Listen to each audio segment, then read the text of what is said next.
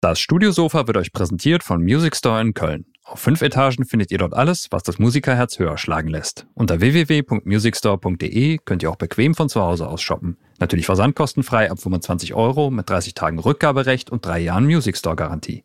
Music Store in Köln, das Paradies für Musiker. Ich weiß nicht, ob ich die Überleitung schon mal gebracht habe, aber die Sound and Recording kann man auch versandkostenfrei bestellen. Sehr gute auch. Überleitung. Fünf Sterne, oder? Geil, Hammer, ja. Aber Neue Ausgabe. Eigentlich, ja, eigentlich wollte ich, äh, ist das mein Aufreger der Woche, weil die Ausgabe, ich halte sie gerade mal ins Bild, äh, war gestern schon bei mir in der Post und normalerweise ist das immer irgendwie so eine Woche nach äh, Veröffentlichung, was jetzt nicht unbedingt für uns spricht. Aber ähm, Klaus, was hast du dazu gemacht? Du hast, glaube ich, auch was geschrieben, oder? Ich habe was geschrieben, äh, ja, wie üblich, die Sounddesign-Rubrik. Es geht um 303, also ordentlich Asset. Genau, also mein Highlight ist auf jeden Fall die Mixpraxis mit dem australischen Elektro-Trio Pno. Also der Name ist wahrscheinlich euch schon mal das eine oder andere über den Weg gelaufen. Nee. Ähm, nee, also, oder ihr kennt auf jeden Fall den aktuellen Song mit, von Elton John, oder? Und Dua Lipa. Nee. Das ist so eine Dance-Pop-Nummer. Hatte ich auch, glaube ich, hier schon mal im, äh, als Referenztrack. Ähm, also wenn du die Nummer Soll ich nochmal Nee sagen? Auf jeden Fall. Also Elton John. Aber, ich, ich gucke jetzt gerade nur Spotify-Playlist. Ja, das Geile ist aber, das, der entstand halt während Corona, während des Lockdowns. Mhm und ähm, besitzt Elemente aus insgesamt sieben Songs von Elton John. Und es wurde halt auch alles gesampelt, also Ach, und cool. auch auf die neue, auf das neue Tempo angepasst, aber auch nicht mit Time Stretching, sondern wirklich gecuttet und alles mögliche, weil nice. die keine Time Stretching Tools einsetzen wollten. Und am Schluss hat dann auch Dua Lipa mhm. äh, ihren Senf dazu gegeben. Und ähm, was war mal noch Spannendes? Ich muss sagen, Waldemar hat mich bekehrt in der, mit der Frage, kommt der EQ vor oder hinter den Kompressor? Oh, er hat da jetzt, jetzt bin ich gespannt. geschrieben. Also das ist echt, ähm, will ich jetzt auch nichts vorwegnehmen. Oh, okay, hier. alles klar. Das heißt also, ja, ähm, das ist ja sowieso die einzige Frage, um die es eigentlich in diesem Podcast geht. Und deshalb bitte genau. alle die neue Ausgabe kaufen. Da wird das Geheimnis endlich gelüftet. Und danach klingen genau. eure Mixes doppelt so gut. Und außerdem sind die Jungs von Deconstructed wieder am Start. Mm. Und die haben mitgebracht Nina Chuba. Äh, Wildberry Lillet ist, glaube ich, aktuell die Nummer eins, mhm. wenn ich mich nicht alles täuscht. Und dazu gibt es auch die Deconstructed Live-Folge am 18.10. ab Jawohl. 19 Uhr. Also alle schon mal im Terminkalender fett eintragen. Und genau, es sind auf jeden Fall wieder ziemlich viele geile Stories dabei. Ich habe ja auch die Vocal Headbooth von T Akustik getestet. Ähm, werde ich auch noch mal im Podcast drüber sprechen, aber ich würde sagen, die Sound Recording Ausgabe 5 gibt es ab, ab, ab, sofort bei uns im Shop, soundrecording.de slash shop und könnt ihr auch versandkostenfrei bestellen. Und jetzt schießen wir los. Genau, und ich gucke mal, wann meine Ausgabe ankommt. Vielleicht morgen. Vielleicht auch irgendwann im nächsten Jahr. Vielleicht auch dann.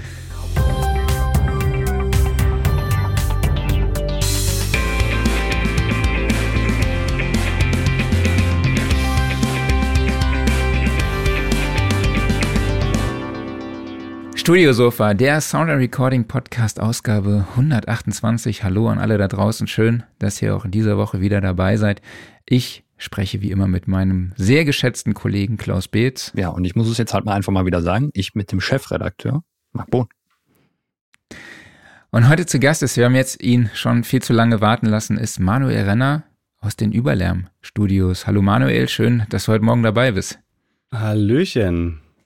Ich habe mir Wir, heute für euch etwas Zeit freigeschaufelt, während gerade eine Schweizer Band hier spazieren geht in Geil. der Pfalz. Ah, sehr gut, sehr gut. Hast du dich einfach mal in die Natur geschickt.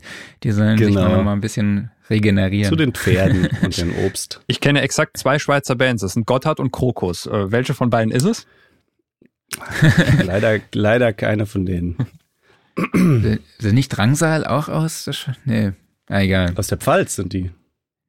Ach so, stimmt. Ja, nee, ich verwechsel die immer mit den mit einer anderen Band, mit der mir jetzt, wo mir jetzt der Name aber leider entfallen ist. Naja. Wir sprechen heute über das Thema Bandrecording mal wieder. Warum ist das Thema immer wieder so interessant? Weil es jeder irgendwie anders macht. Und Manuel verrät uns auch ein paar Tipps, die man auch ähm, zu Hause per Home Recording umsetzen kann. Und was ich auch sehr spannend finde, ist natürlich auch wieder die E-Gitarre-Aufnahme.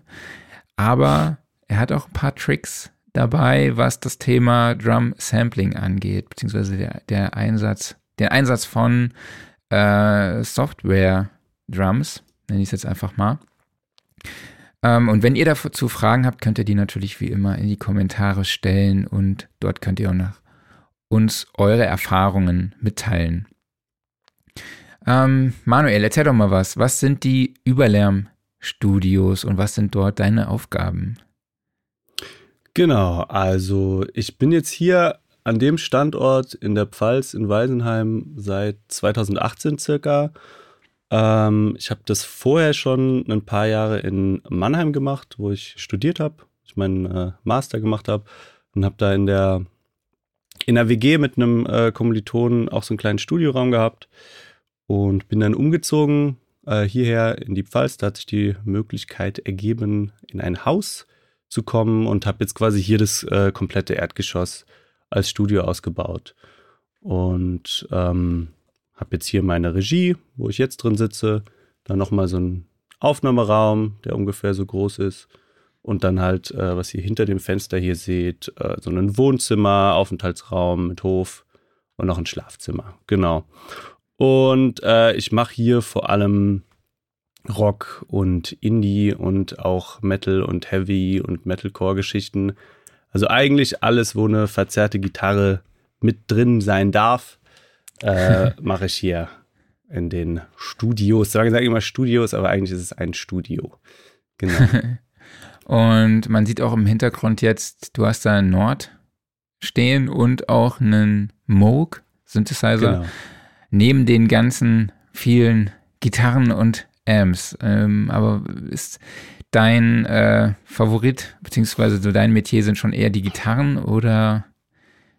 Ja, also das Ding ist, ich äh, quatsche bestimmt nachher auch nochmal drüber, ich äh, arrange immer sehr, sehr viel beim Aufnehmen und sowas. Und das heißt, alles, was äh, an Projekten ist, ist dann immer schnell sehr groß mit sehr vielen Plugins.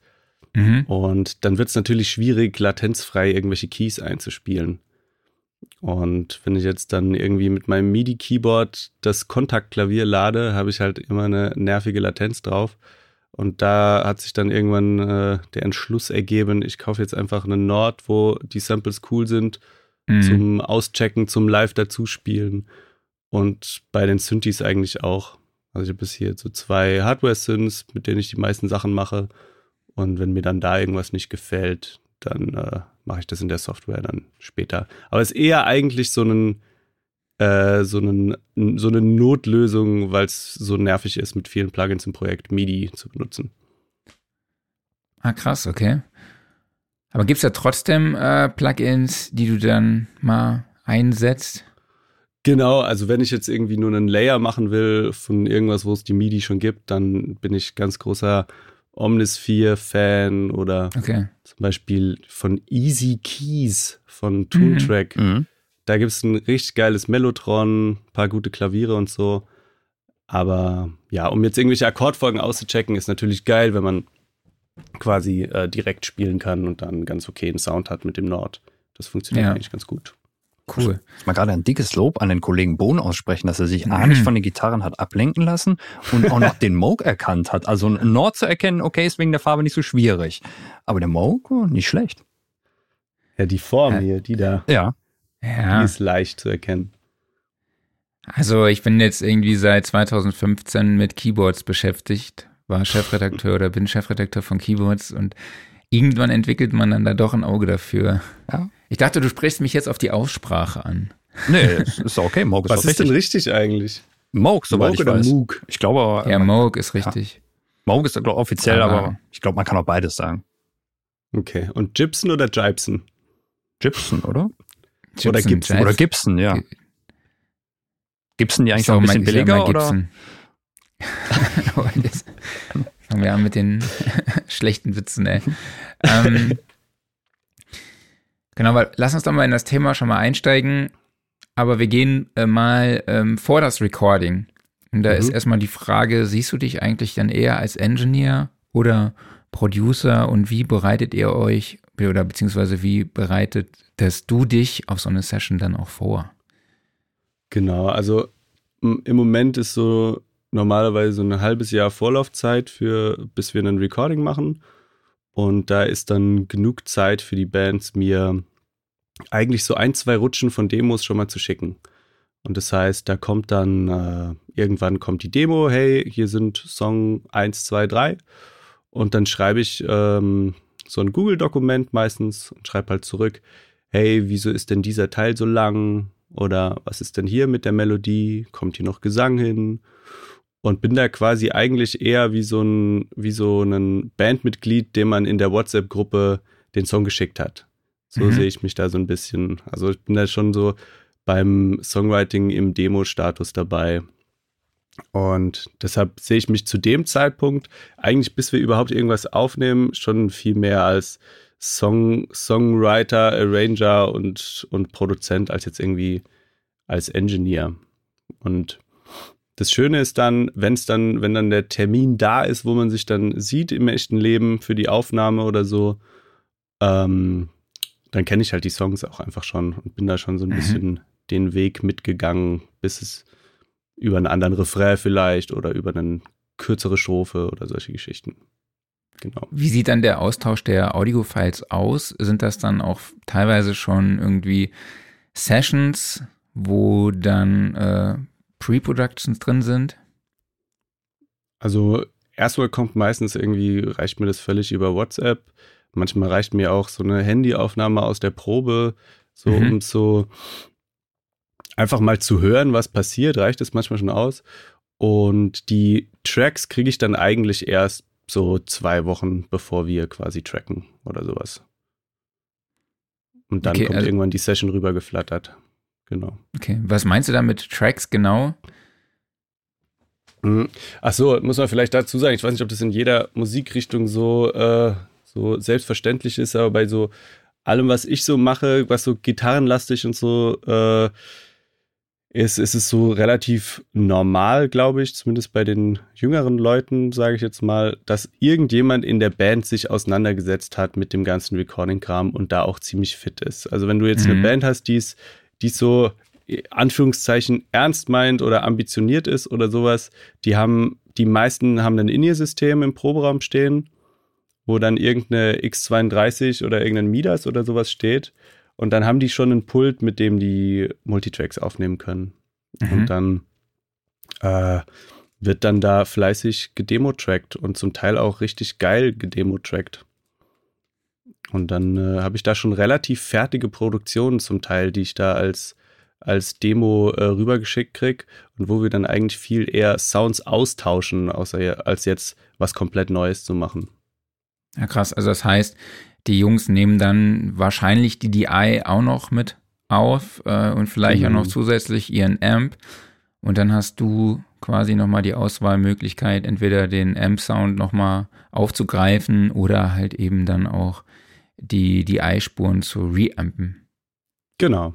Also oft ist es auch in diese, gerade in diesem ganzen Heavy-Bereich und sowas, äh, sind die, die Amp-Simulationen und äh, sind wir schon wieder bei den Gitarren. die Amp-Simulation und die Drums gibt es einfach so drei, vier Hausnummern, die alle benutzen irgendwie. Und die, die habe ich halt auch bei mir rumfliegen und dann sage ich auch oft, schick mir einfach das Preset rüber und dein Mapping. Dann ziehe ich mir die MIDI-Map rein, ziehe mir das Preset rein und habe genau, was sie in ihrer, in ihrer Produktion haben, schon dann bei mir auch offen. Okay, ja, jetzt hast du die Gitarren schon angesprochen, aber wir fangen trotzdem nicht mit den Gitarren ja, an. Ja, wir haben es uns fest vorgenommen, jetzt nicht in das Thema Gitarren direkt einzusteigen und uns da wahrscheinlich drin zu verlieren.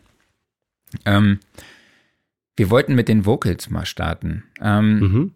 Ist das dann auch der Fall oder kommt das auch mal vor, dass Bands dann auch die Vocals im Proberaum aufnehmen, so per Overdub und dir die Spuren schicken oder ist das schon eher was, was du lieber dann bei dir im Studio, in deinem gewohnten Umfeld mit deinem gewohnten Equipment machst?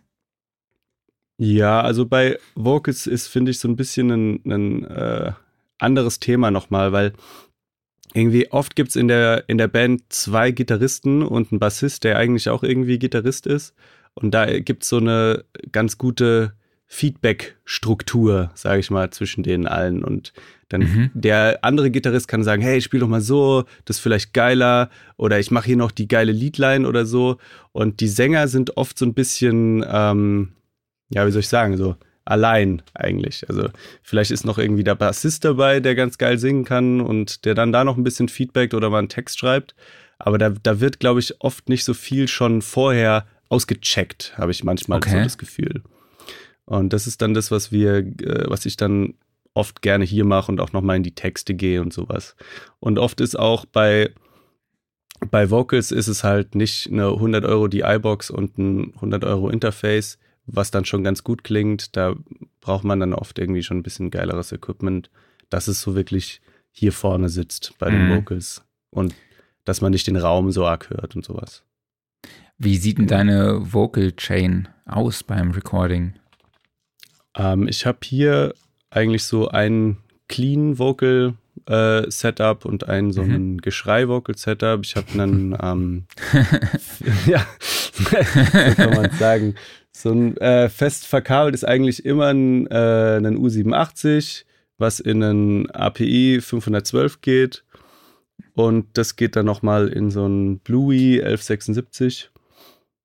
Und da das kann ich dann. Black, achso, Nee, genau. Nee. Also den Originalen oder diesen. Nee, nee. Den, nee, den von Black Lion, ne? Ist das dann? Ja, ja, ich hatte vorher ja. so ein Warm Audio F76, der war dann drei Jahre lang kaputt und oh. dann immer wieder. Und dann habe ich gedacht, es reicht. Und habe dann äh, den Bluey geholt. Der klingt eigentlich ziemlich geil. Happy, ne? Ja, der, was halt geil ist, dass der einen Dry Wet hat. Also du kannst mhm. den auch nur 50 Prozent reinmachen. Mhm. Weil manchmal irgendwie, wenn du, wenn du so Lines aufnimmst, wo dann so eine Zeile oder so ausbricht, die ist dann schon sehr platt. Und das ist dann ganz geil, wenn du das nur so zu 50 Prozent immer komprimierst. Genau. Kostet das trotzdem 1, 2, glaube ich, ne? So irgendwie so, wenn es in dem Dreh. Ja, ich glaube, der ist jetzt so nochmal teurer geworden. Ja. Ja. Äh, genau, und an den äh, härteren Vocals ist ein äh, eigentlich relativ klassisch so ein SM7B mhm. und so ein äh, Neve äh, 10, 1073, 1073 Style Preamp zum Verzerren, sag ich mal. Genau. Okay. Um, hast du noch irgendwelche anderen Mikrofontipps für einen guten, cleanen Gesang mit vielleicht einem Mikrofon, was jetzt nicht unbedingt U87 ist. Mm, ja, was sehr gut klingt, finde ich, und so erschwinglich ist, sind diese Origin-Geschichten. Weiß nicht genau, wie die heißen. Origin Audio oder sowas. Okay. Die sind nicht so mega teuer. Die sehen so ein bisschen komisch 90er-mäßig aus, wie so bei dem komischen Onkel, der alles in den 90ern eingerichtet hat. So sieht dieses Mikrofon aus. Okay. Aber die klingen ziemlich gut. Und was ich äh, natürlich auch finde, ist einfach alles immer gebraucht zu kaufen bei sowas, wenn mhm. du, weil ich glaube, ah. dass diese Preisklasse, in der sich diese Home Recording Geschichte bewegt, gerade so TLM 102s, Neumann, TLM 103s, mhm. das kaufen sich ganz oft, glaube ich, Leute, die so denken so, ja, Home Recording ist mhm. jetzt voll mein Ding und dann ein paar Jahre später machen sie es dann doch nicht mehr und haben dieses Mikro wenig benutzt. Deshalb glaube ich, ist da, gibt es da sehr viel gut erhaltenes Zeug. Sehr guter Tipp. Auf Ebay. Ah, du meinst ähm, auch Aston Microphones Origin, kann das sein? Aston, genau. Aston Origin, genau. das meine ich. Was kostet das? 180 oder so, gell? Ja, jetzt mittlerweile sind wir bei 200, aber ja.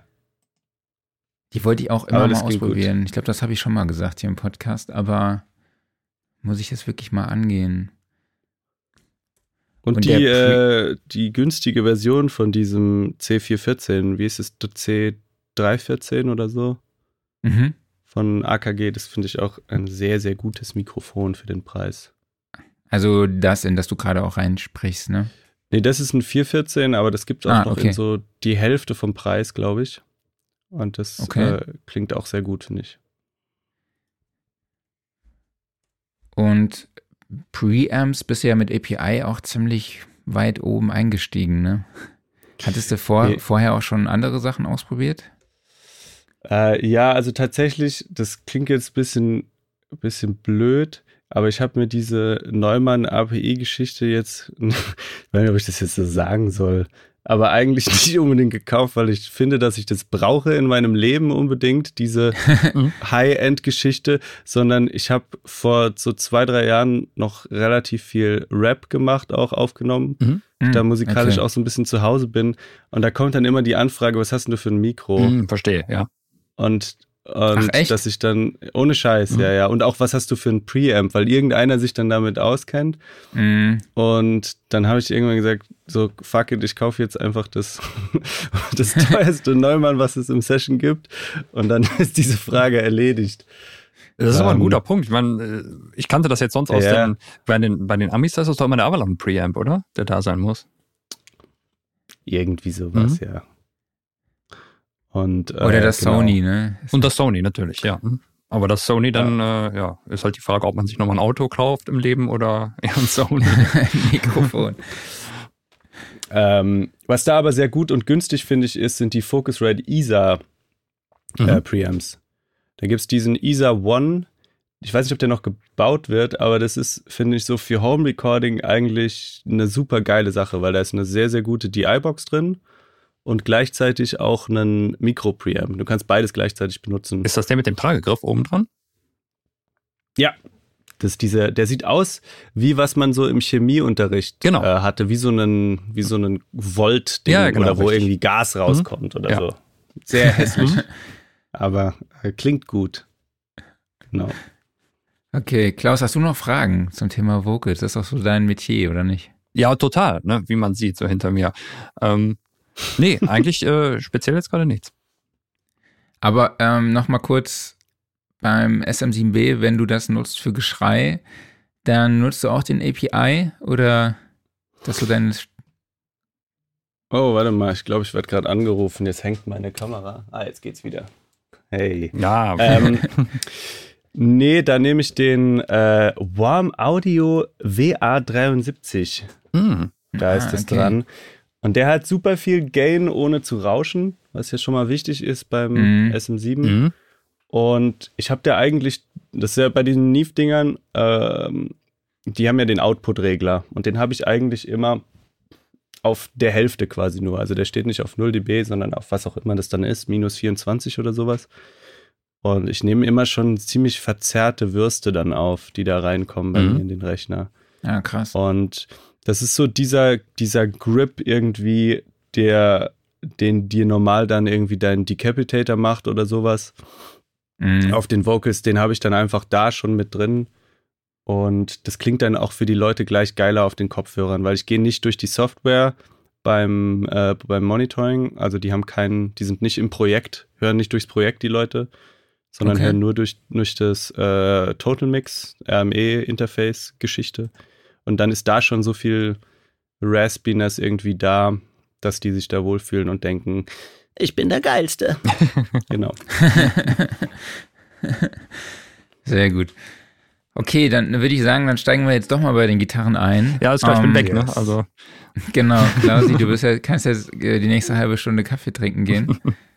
ähm, man sieht auf jeden Fall im Hintergrund schon ein paar Gitarren und es blinzeln auch diverse äh, Amps an der rechten Bildseite hervor. Genau, das mal Am rechten Bildrand.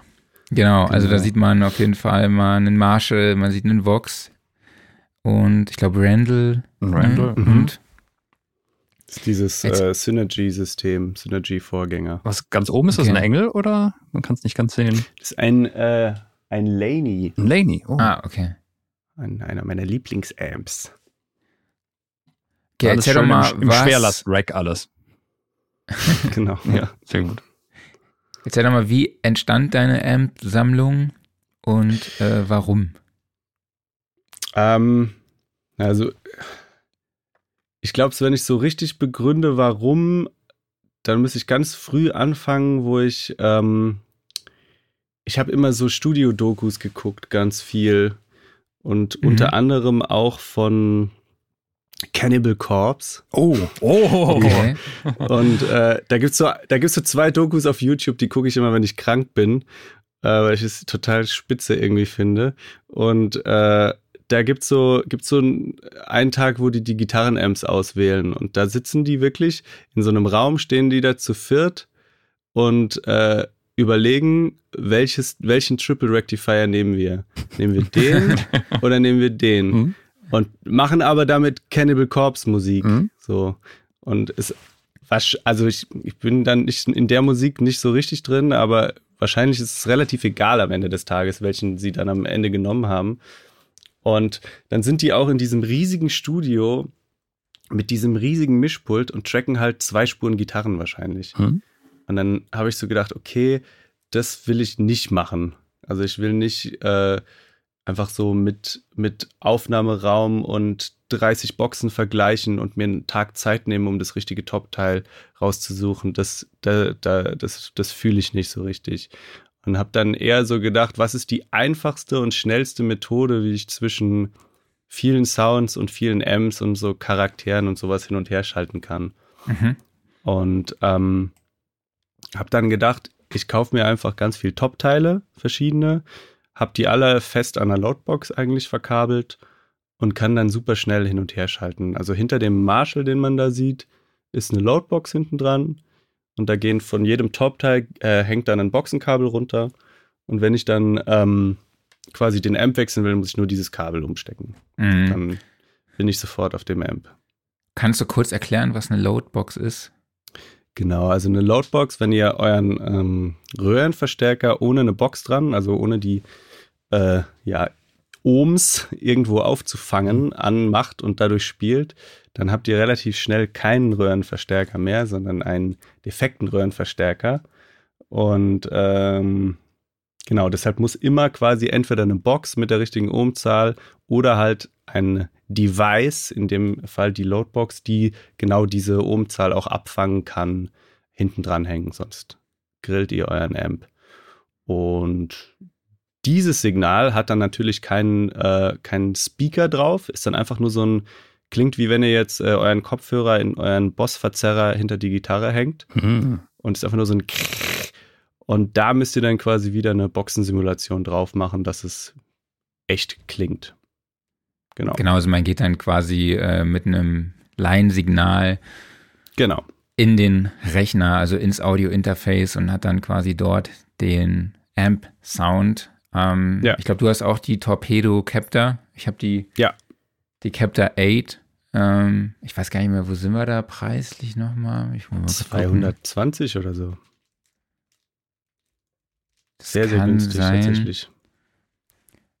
Genau, 220 von Two Notes ist von mir auf jeden Fall auch eine Empfehlung. Ich glaube, in der Box sind auch zwei oder drei Cap-Simulationen integriert, die man mit so einem Kippschalter dann an anwählen kann. Und es ja. ist aber auch noch, der Hersteller bietet auch noch so Software-Simulationen an, die man dann halt ähm, auf den Bus schmeißen kann, was ich ein bisschen blöd fand. Ich glaube, es sind nicht alle mit dabei, die die anbieten, sondern man muss sich auch, glaube ich, nochmal welche zukaufen. Das bin ich mir jetzt aber nicht, überlegt. Bin ich mir jetzt nicht mehr ganz sicher, aber ich meine, ich habe da sowas in der Erinnerung. Wobei mir bisher die Simulationen, die ich dort anwählen kann, auch ausgereicht haben. Ich weiß nicht, wie, wie nutzt du es? Ich äh, bin da tatsächlich gerade in einer Krise, was das, was das betrifft. Erzähl, erzähl. Äh, und zwar, ich habe das immer so gemacht, dass ich den. Also das Problem ist ja, du brauchst dann ja ein Stimmgerät noch irgendwo. Und ich benutze die ähm, wegen meiner Latenzgeschichte, was ich vorhin schon gesagt habe, wegen dem MIDI, äh, lade ich die Box nicht im Rechner, weil ich sonst immer die Latenz habe beim Einspielen. Mhm. Also ich höre nicht durch die Software durch. Und deshalb muss ich ja irgendwo vorher diese Box laden. Und äh, da habe ich dann gedacht, okay, ich habe ja einen Camper. Ich gehe quasi aus der Loadbox in den Camper und habe da die Box ausgeschaltet und ähm, höre dann quasi den Ausgang vom Camper wieder. Und benutze den Camper eigentlich als Boxensimulation und als Stimmgerät. Ah, krass, okay. und äh, jetzt hat mir aber vor einer Woche der René geschrieben, ein, äh, auch ein Produzent. Äh, ja, die Boxen, wenn du die umwandelst, äh, die Impulsantworten, dann klingen die voll scheiße im Camper. Und jetzt ist tatsächlich vor 20 Minuten ist dieses Gerät gekommen. Sekunde. Das ist dieser Torpedo Cab Loader. Schick. Weiß nicht, ob ihr den kennt. Das ist so ein, da kannst du Nee. auch Boxensimulationen laden. Ach, geil. Ähm, und den probiere ich jetzt mal aus gegen den Camper, was Mhm. da besser Und da ist auch ein Stimmgerät drin, oder? Nee. ich gehe jetzt- jetzt dann aus der Loadbox einmal in den Camper und einmal da rein. Und der Camper ist dann degradiert nur noch zum Stimmgerät. Okay. Der krass. Arme. Das ist ein teures Stimmgerät. Ja. Ja, ich gehe, äh, ich habe einfach das Signal gesplittet. Also ich gehe hier in eine DI-Box, gehe dann halt aus der DI-Box in den, in die Loadbox ähm, und dann einmal halt dann in den Rechner und nutze dann einfach das interne. Dann nehme ich halt die DI noch mit auf und gucke halt einfach, dass ich mir in meiner UAD-Console so ein Stimmgerät Ah, ja. drauflade. Das ist dann eigentlich ganz okay. Aber warum kein Camper, sondern eher so dieses Hardware-Modell? Äh, erstens, weil ich das saugeil finde, echte Amps Knöpfe zu drehen. Und weil ich finde das so, ich mache sehr viel mit Pedals und so und auch sehr viel mit Fuzz-Pedals und sowas bei, bei härterer Mucke auch und viel mit Octavern und so. Und ich habe das Gefühl, dass der Camper so die Sachen nicht so frisst. Also dieses Gefühl, wenn ein Amp wirklich in die Knie geht, weil du dem einen viel zu lauten Big Muff oder sowas reinfährst, das habe ich Mhm. irgendwie nicht beim, das habe ich irgendwie nicht beim Camper. Also dieses, okay, der Amp ist so an der Grenze von dem, was er aushalten kann. Dieses Gefühl kriege ich dann nicht. Und äh, wie sieht's mit Software-Simulationen aus? Also so Guitar-Rig, hast du sowas auch ausprobiert? Oder kommt das auch mal vor, dass du auf solche Sachen zurückgreifst? Äh, ich habe, äh, ich benutze halt diese Neural DSP Sachen relativ oft. Hm. Die, ich weiß nicht, ob die so bei euch so bekannt sind. Das ist so voll das Metal-Ding irgendwie. Ja, also ich kenne Vom die. Namen her. Hm? Ja, also die, die haben genau wie Get Good Drums so ein bisschen diese Mhm. Harte Musik, Schlagzeug übernommen haben, in Anführungszeichen, haben die so dieses ganze Gitarrending abgelöst. Und die klingen wirklich unfassbar gut. Also das ist schon richtig krass. Ähm, benutze ich manchmal, wenn ich jetzt denke, okay, klingt jetzt irgendwie doch nicht geiler, wenn ich es gereamt habe. Und dann benutze ich da manchmal so einen Amp auch. Okay. Ähm, wie gehst du denn an die Amp-Auswahl am Ende ran? Also du, also ich weiß, ich nehme einfach mal den Satz aus dem Vorgespräch auf, du nutzt für Heavy, Heavy Mucke eigentlich gar keine Heavy Amps, sondern aber welche Faktoren spielen und Parameter spielen denn da eine Rolle und sind wichtig am Ende? Mm, Also ganz oft bei der, wenn es jetzt kein so wirklich übertriebenes Geballer ist, was ich, was ich mache, dann sind es eigentlich so die Gitarrensounds am Ende, die, die ich mir so vorstelle, haben die gar nicht so mega viel Gain, Mhm. wie man das jetzt so denken würde. Und ich habe das Mhm. Gefühl, dass ein, ein, ein Marshall oder, ein, oder der Laney da zum Beispiel, dieser Ironheart, der klingt unfassbar gut, finde ich, dass die sich so wohler fühlen in dieser kurz vor High Gain Welt als jetzt einen PV 6505 mit weniger Gain irgendwie. Da klingen die einfach irgendwie besser, finde ich, und du kriegst quasi, kannst schneller noch in diese äh, Endstufensättigung halt reingehen. Dann hast du so einen nicht ganz so mega verzerrten Amp, der aber endstufenmäßig ziemlich weit aufgedreht ist und das finde ich ist irgendwie ein geiler Sound, den ich lieber mag als dieses leiser Amp mit viel Headroom und dafür sehr verzerrt. Mhm. Weißt du, was Und ich meine? auf jeden Fall.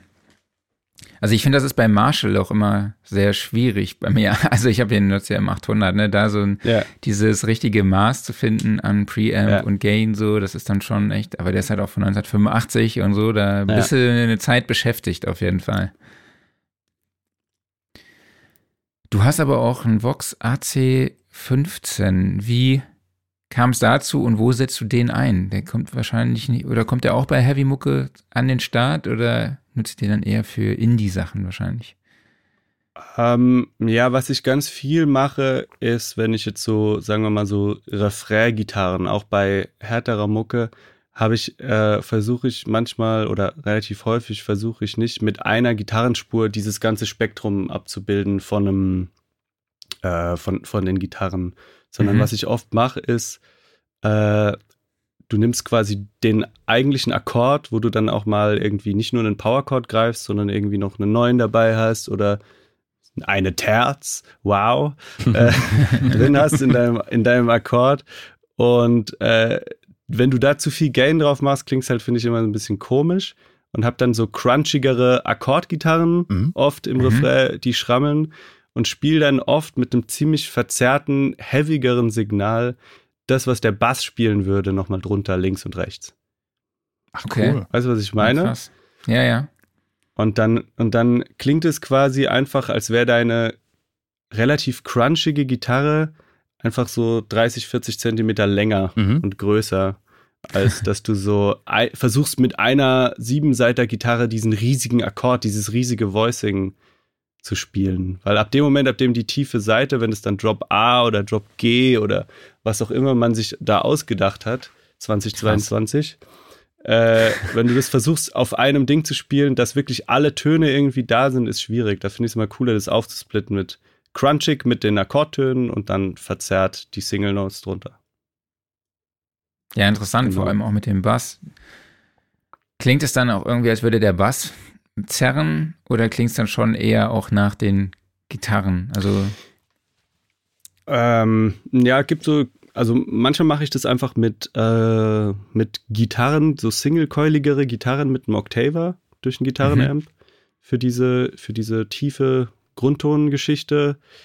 Und manchmal mache ich das aber auch einfach mit einem Bass durch einen Gitarrenamp. okay. Und je nachdem, wenn, wie du das levelst, ich mache dann oft, habe ich da gar nicht mehr so diese zwei bis fünf Kilohertz äh, Geschichte drin. Äh, dann klingt es eigentlich wie so, ein, wie so eine Erweiterung von der anderen Gitarre. Mhm. Genau. Ich muss nochmal bei dem AC15 bleiben. Äh, wie zufrieden bist du? Reichen dir die 15 Watt? Für clean, für cleane Geschichten finde ich, ist es zu wenig Headroom irgendwie. Aber vielleicht ist es auch, weil ich den mit, äh, mit der Loadbox oft benutze und es oft laut aufgedreht habe. Mhm. Äh, ich will, äh, jetzt, wenn ich nochmal kaufen würde, würde ich den 30er kaufen, glaube ich. Okay. Ähm, aber ich will auch, äh, ja, oft, äh, oft habe ich da sehr out, output-starke Gitarren dran, für die das Okay. eigentlich gar nicht so richtig gemacht ist. Genau. Verstehe. Und ähm, ist das ein, ist das einer mit einem Speaker oder sind das sind da zwei drin? Äh, das ist ein Zehner, der da drin ist. Okay. Ich bin am überlegen, ey. Also, Wie wär's, Ich ich, kauf mir den AC30 und schick dir den. ja, mach das. bin ich dabei. ähm, hier fragt gerade Frank Hübner, droppt Tuning oder Bariton? Ach so. Naja, äh, das kommt so ein bisschen drauf an, wie tief man sowieso gerade schon unterwegs ist. Also wenn du, ähm, wenn du jetzt, sagen wir mal, Drop G oder so, so Geschichten spielst oder zum Teil irgendwie Double Drop D oder sowas, was dann so richtig, richtig tief ist, da muss es dann eigentlich auf jeden Fall in irgendeiner Weise Extended Range, eine Extended Range Gitarre sein. Also entweder eine längere Mensur oder es gibt ja auch diese, diese Gitarren, die eigentlich eine Oktave tiefer sind. Da gab es ja Mhm. von Fender mal so eine, so eine Serie, diese irgendwas Bass, Jazz Bass oder irgendwie sowas hießen die. Fender, ich weiß nicht, wie die hießen. Die hatten, die waren wie eine ganz normale Gitarre, nur eine Oktave tiefer. Und sowas wird auch wieder gebaut jetzt von anderen Marken gefühlt. Gibt es auch so ein bisschen ein paar Bands, die so Zeug benutzen und dann quasi in, ja genau, Bass 6, schreibt Frank Hübner, die dann eine Oktave drunter spielen damit und dann quasi Bariton unterwegs sind. Am Ähm. besten natürlich beides, Drop mit einer Bariton-Gitarre. Ja. Haben nicht die Beatles den gespielt auch? Ich glaube. Ich hätte da mal danach geguckt. Taucht auf jeden Fall in der Beatles-Doku auf, die da immer noch auf Disney Plus, glaube ich, ist, ne? Ähm. Genau, was haben wir jetzt noch? Ah ja, den Bass, wenn wir gerade beim Thema sind. ähm, wie sieht's da aus? Trackst du das dann auch bei dir im Studio oder beziehungsweise wird wahrscheinlich dann auch vorher, genau wie die Gitarren, vorher im Studio, äh, im Proberaum oder so aufgenommen und dann, dann halt einfach editiert und dann gereamped bei dir und Genau, Bass ist so ein Thema irgendwie, da, da den eigentlich 90 Prozent der Fälle nehmen wir den neu auf, weil ähm, oft habe ich das Gefühl, dass sehr, sehr viel gespielt wird auf dem Bass und zu sehr, sehr viel Anschläge da sind immer. Und äh, da versuche ich immer irgendwie einfachere Arrangements irgendwie zu machen, dass man so richtig den, dass der Grundton auch Zeit hat, irgendwie sich dazu entfalten. Und oft ist es auch so, jetzt, ich mache natürlich jetzt nicht nur irgendwie Heavy Zeug mit super tiefen Tunings, aber wenn es um sowas geht und du ab Drop 10 einen Bass aufnimmst, ist der super schnell verstimmt, wenn du zu fest anschlägst.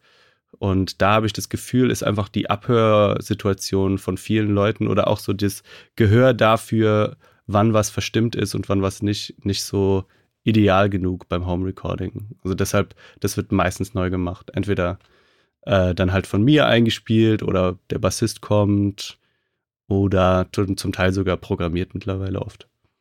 Ach echt? Was nutzt du dann? Ja. Easy Bass oder? Ähm, es gibt so ein Plugin, was jetzt so rauskam vor so einem halben Jahr oder so einem Jahr, der Umansky Bass von okay. Submission Audio. Da finde ich, ist so der Übergang, wo es wirklich gut klingt. Aber wenn es geht, spiele ich es natürlich immer ein. Also ich habe hier so ein äh, so ein Dingwall-Bass und da ist eigentlich alles bis so Drop G ist da ganz gut möglich. Und wie sieht da dein Recording-Setup aus? Also hast du da auch ein Bass-Amp und nimmst die Loadbox oder? Äh, nee, Bass-Amps nehme ich eigentlich gar nicht auf. Also okay. wenn ich, äh, wenn ich hier track, gehe ich oft in den, in den Warm Audio, in den Neve, Neve Style mhm. Preamp der hat ja so ein, also die NIF 1073 Geschichten, die haben ja so einen Low Cut, also einen High Pass. Und ich habe so ein bisschen das Gefühl, wenn du den bei 50, warte mal. Ja. Bei 50 ist die tiefste Position. Und wenn das quasi die Kurve ist und du machst den Low Cut, habe ich das Gefühl, dass der da so einen kleinen Peak oben drüber macht. Dann wahrscheinlich bei 60 oder bei 70. Und okay, dann klingt verstehe. irgendwie alles immer super fett durch diesen Preamp. Und Genau, oder es gibt irgendwo, oder ich bin wo, wo ich den Bass aufnehme, wo ein Fender Basement steht. Dann nehme ich natürlich den. das ist mein absoluter Lieblingsbass-Amp. Und wenn du da noch ein bisschen Zerre reinbringen willst in den Bass, machst du das dann in der Software oder? Ähm, ja, also ich habe so einen, ich habe so einen Sense Amp Rack Unit Ding, ah, ja. diesen RB1, aber den benutze ich wirklich ganz selten, weil ich dann oft lieber dann doch eine sehr saubere DI habe und nehme dann eine SenseM-Simulation. Da gibt es eine sehr gute kostenlose für alle Windows-Mäuse da draußen. Hallo. Den, ähm, oh, den TSE BOD heißt der. Der kostet nichts und der klingt hervorragend.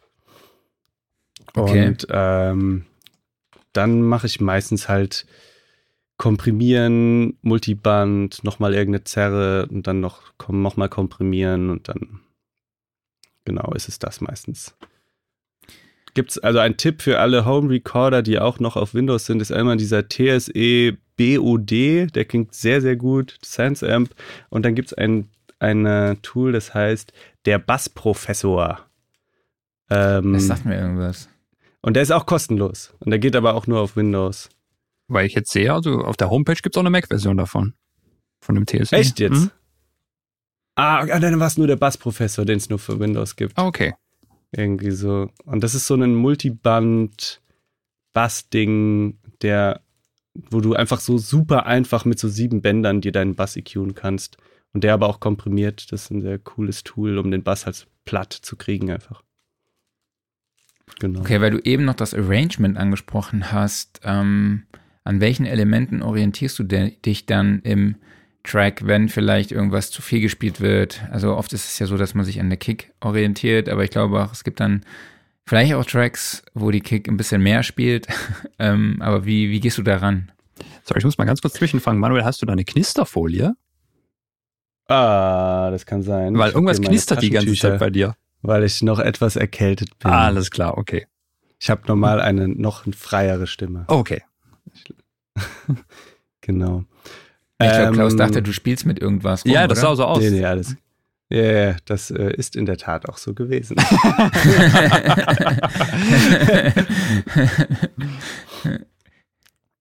genau.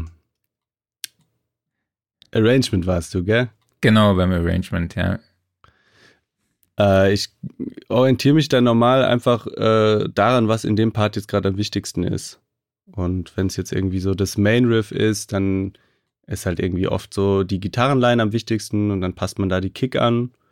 Oder wenn wir jetzt im Refrain sind, dann ist irgendwie die Vocal Line am wichtigsten und wir passen den Rest von dem ganzen Arrangement an die Vocal Line an. Also was ganz oft passiert, äh, was ich, äh, wenn ich, wenn ich, wenn ich an Songs arbeite, ist, dass wir irgendwas im Refrain ändern, wenn es auch nur zwei Sätze sind oder so. Und dann ändert sich ja natürlich das, so das Timing von, und der Feel von dem Refrain. Und dann musst du oft so die Hits und Beckenbetonungen und so Geschichten musst du dann noch ändern von, von, von den Drums erstmal und dann natürlich auch irgendwie vom Bass und oft auch von den Chords. Genau. Okay, dann würde ich sagen, wir unterbrechen die Sendung für eine kleine Werbepause. Jawohl. Denn Klaus und ich, wir sind wieder unterwegs, nämlich auf der LeadCon 2022, der Networking Convention der Veranstaltungsbranche, quasi das Pendant zur Studioszene, nur für die Veranstaltungsbranche. Ähm, ich lese euch einfach mal einen kurzen Werbetext hier vor. Auf der LeadCon trifft sich das Who is Who der Veranstaltungsbranche. Ob technischer Planer, FOH-Techniker, Creative Designer, Bühnenbauer. Vom Azubi bis zum CEO sind alle Branchenakteure als Aussteller, Speaker, Guide oder einfach als Gast vor Ort. Es gibt über 70 Aussteller, 140 Brands, 6 Bühnen, 70 Speaker und über 50 Programmpunkte, wozu auch der Studiosofa Podcast gehört mit Klaus und mir. Wir sind nämlich, also das Ganze findet vom 18. bis 20.10.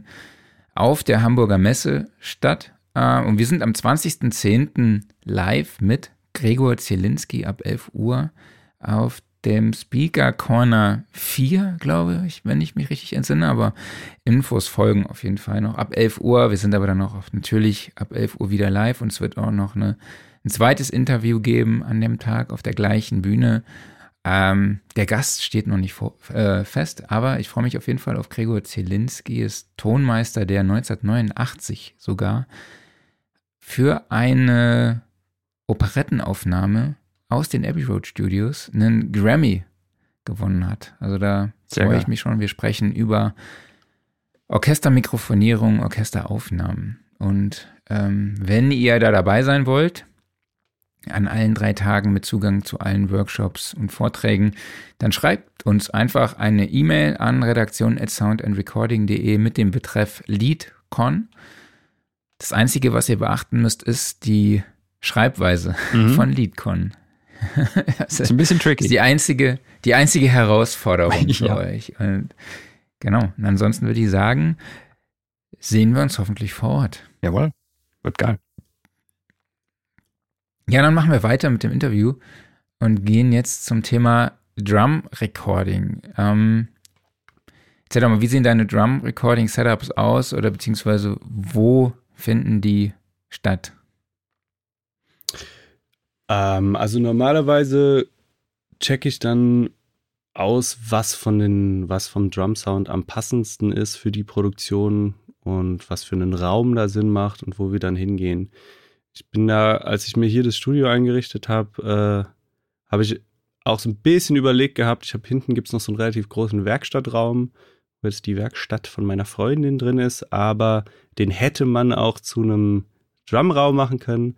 Aber dann habe ich gedacht, dann muss ich mir 14 teure Preamps kaufen und 14 gescheite Mikros und dann äh, habe ich nicht so Bock drauf, das in meinem Leben zu haben, gesagt. Und äh, und äh, weil ich auch schon immer hier irgendwie in der Gegend bin, kenne ich hier so zwei, drei Studios im Umkreis, wo man das gut machen kann. Und in einem davon steht auch mein, mein Schlagzeug zum Beispiel. Das ist da alles immer fest verkabelt. Und da sind auch auf dem Mischpult schon irgendwie so ein bisschen die EQ-Einstellungen, so wie ich das für sinnvoll halte. Und dann miete ich mich einfach irgendwo ein für die, mhm. für die Geschichten. Und am liebsten halt irgendwo, wo ein geiles Pult steht, wo man schon sehr viel EQen kann, komprimieren kann mit ein bisschen Outboard. Und ähm, dann kann man sich eigentlich durch die gefühlt relativ günstigen Mieten äh, dann einen super geilen Drum-Sound basteln, den man für Zehntausende Euro eigentlich nur äh, ins Studio investiert bekommen würde. Also genau. ist auf jeden Fall auch äh, eine gute Alternative für Leute, die bei sich zu Hause recorden, dann für echte Drums, dann sich ein Studio zu mieten, einfach für einen mhm. Tag oder zwei, dann mit dem Drummer da reinzugehen. Auf jeden Fall, weil da stehen dann natürlich auch, äh, stehen dann oft auch gute Drums einfach. Da stehen dann noch zwei, drei Snares, die gut klingen. Vielleicht hat derjenige auch noch eine coole Kick und dann lernt man was von dem, der da arbeitet übers Schlagzeug stimmen oder was auch immer. Das finde ich viel geiler, als dann da irgendwie, wenn ich jetzt hier auch noch Drums aufnehmen würde. Da bin ich da Teamwork-Fan, muss ich sagen. Sehr gut. Sind wir auch. Ähm, und die Mikrofone nutzt du dann auch wahrscheinlich die vor Ort oder hast du dann vielleicht so ein paar Klassiker, also deine eigenen, die du da dann auch mal mitbringst, die du kennst?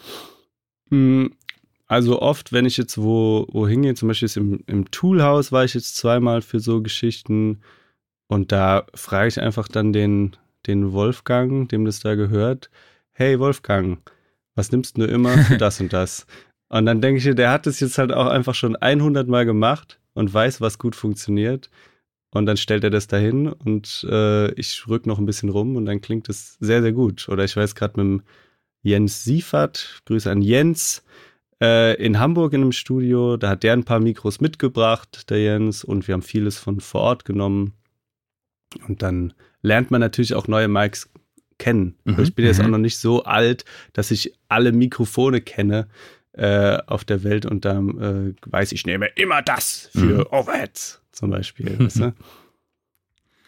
Aber hast du so ein paar Go-To-Mics als Empfehlung für einzelne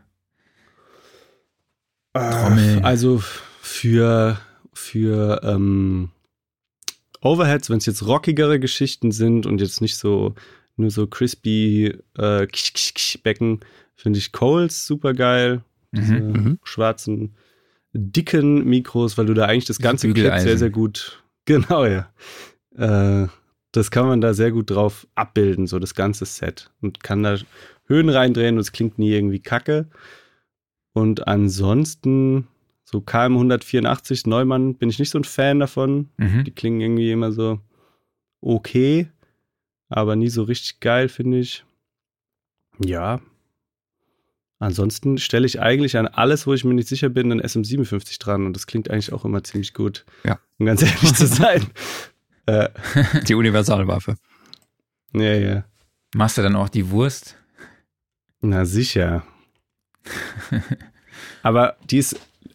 Ah, manchmal ist er aus auch. Ja. Ich, ich habe ich hab da immer den kleinen Moses Schneider auf der Schulter sitzen, der dann äh, sagt, das bildet das ganze Setup. Aber manchmal schaffe ich es irgendwie dann nicht, das so zu benutzen, wie, ich, wie das für mich Sinn macht. Hast du auch schon Scenario ausprobiert? Das ist ja jetzt irgendwie so das, die neueste Geschichte, die er da so erklärt. Hat er auch drüber gesprochen bei uns im, auf der Studioszene. Ich, ich habe das einmal gehört bei einer Produktion, wo ich nur Gitarre gespielt habe, haben die das gemacht, aber da kannte ich jetzt die Boxen zu schlecht. Und okay. das im Zusammenhang äh, war mir das dann nicht so äh, detailliert zugängig, dass ich da jetzt eine Aussage drüber treffen kann, ob ich das geil finde oder nicht. Muss ich, glaube ich, zehnmal machen, zehnmal ja. mit aufnehmen und dann irgendwann benutzen. Was ich okay. aber super geil finde, was ich irgendwann mal äh, gemacht habe, im Studio in Mannheim, die haben so ganz komische alte Grenzflächen, so, ähm, so richtig so Konferenzmikros, mhm, also nicht mhm. so auf Kick geshapte, schon vorgevoiste Grenzflächen, sondern so komische alte Grenzflächen irgendwie. Und die habe ich, äh, oder mache ich auch immer öfter noch, hinter das Drumset geklebt, quasi mhm. auf dem Boden, mhm. hinter, äh, hinter den Sitz mit gleichem Abstand zur Snare. Und da kriegst du so ein komisches, sehr, sehr breites äh, Signal, was eigentlich klingt wie Overheads, nur größer. Und das ist irgendwie, finde ich, ganz geil, so ein Dazumischen, dass du nicht nur diese Direktheit von den Overheads hast. Mhm. Das kann äh, jeder, der noch zwei Kondensatormikros übrig hat beim Schlagzeug aufnehmen, kann die vielleicht einfach mal hinter sein Drumset auf den Boden kleben und da ganz viel Höhen reindrehen. Das klingt tatsächlich sehr, sehr gut oft. Cool. Noch nie gehört von. Nee, ich auch nicht. Ich auch nicht. Mal ausprobieren. ja. Darf nur nicht drauftreten dann auf seine Schöps. Ja, das wäre schlecht. So. Wird teuer. Ähm, genau. Arbeitest du oder programmierst du auch mal die Drums? Mm, genau wie ich ja vorhin gemeint habe, beim, beim Arrangen ändern sich halt sehr, sehr oft noch irgendwelche Kickfiguren oder so Geschichten. Ähm, und deshalb nehme ich ganz oft tatsächlich die Drums als letztes auf. Also dieses, äh, wir tracken jetzt die Drums und dann kommt der Bass und dann kommt die Gitarre und ganz am Ende irgendwann die Vocals. Das mache ich eigentlich gar nicht. Ah, okay. Ich, ähm, ich habe ja oft quasi schon eine relativ fertige Produktion von den, von den Bands als Demo. Wenn nicht, mache ich irgendwie, programmiere ich die Drums aus einer Proberaumaufnahme irgendwie nach, was der Drummer da gespielt hat. Und dann tracken wir da drauf. Und wenn wir dann irgendwann merken, okay, es ist jetzt doch irgendwie cooler, wow, oh zu singen, anstatt wow, wow, yeah, dann muss natürlich die Kick auch auf das oh irgendwie betont sein. Und ähm, dann ist natürlich super scheiße, wenn du schon für 1000 Euro die Drums getrackt hast. ähm, deshalb mache ich das immer danach. Und oft ist es aber so, dass natürlich irgendwie entweder das Budget nicht da ist, um jetzt komplett die Drums zu tracken, oder auch der Drummer sagt, okay, das ist so schweres Zeug, bis ich das jetzt wirklich super geil gespielt habe, da muss ich noch ein bisschen üben. Ähm, deshalb verbleiben auch oft irgendwie ein paar programmierte Drums in den, in den Produktionen. Welche Tools nutzt genau. du da? Oh, äh, da bin ich tatsächlich, das ist so meine, mein Guilty Pleasure, mir da alle Drum-Libraries zu kaufen, die es so gibt. Also ich glaube, ich habe okay. da wirklich schon mhm. allen Herstellern fast alles. Ich bin da super krass anfällig für Newsletter. Ich muss die eigentlich auch alle mal in den Spam tun, weil wenn dann kommt, Eddie Kramer hat wieder irgendwas gemacht, dann äh, kaufe ich das. So, so Affekt. Obwohl ich es eigentlich gar nicht brauche und mhm. dann irgendwie auch gar nicht benutze. So. Ähm, was ich viel benutze, für, wenn es echt klingen soll, wirklich, ist tatsächlich der Superior Drummer 3. Mhm. Und von Easy Drummer gibt es eine Erweiterung, die heißt Post Rock. Und mhm. die klingt für so Indie-Sachen oder so, oder so Rock-Sachen, die echt klingen sollen und so ein bisschen Queens of the Stone Ageig klingen sollen oder so. Klingt das unfassbar geil und die Becken klingen sehr, sehr gut. Und wenn es so Metal-Kram ist, ist es meistens, baue ich mir so einen Hybrid-Set aus Get Good Drums, irgendwelchen One-Shot-Samples, irgendwelchen Trigger-Presets und so. Also da sind so oft irgendwie fünf Snares übereinander und drei Kicks übereinander und sowas. Ja, Get Good Drums heißen die, ne? Mhm. Get Good Drums. Die sind von ja. den äh, Periphery. Das ist so eine Gent-Band. Ja. Die, die stehen haben, auf jeden äh, Fall auch noch auf meiner Liste, aber. Die haben verstanden, wie man, äh, wie man Geld verdient, auf jeden Fall. Und haben all ihre Gitarrenamps und, und sowas äh, im Internet als Software verkaufbar gemacht. Ja, krass. Was ich noch spannend fand, war, dass du die Becken ähm, dann auch mal zusätzlich zu den programmierten Drums aufnimmst bei dir. Genau. Also normalerweise, wenn du so Drums programmierst, ich finde so Crashbecken und so Chinas oder so, das haben die mittlerweile ganz gut hingekriegt, weil das nicht so oft hintereinander auch kommt.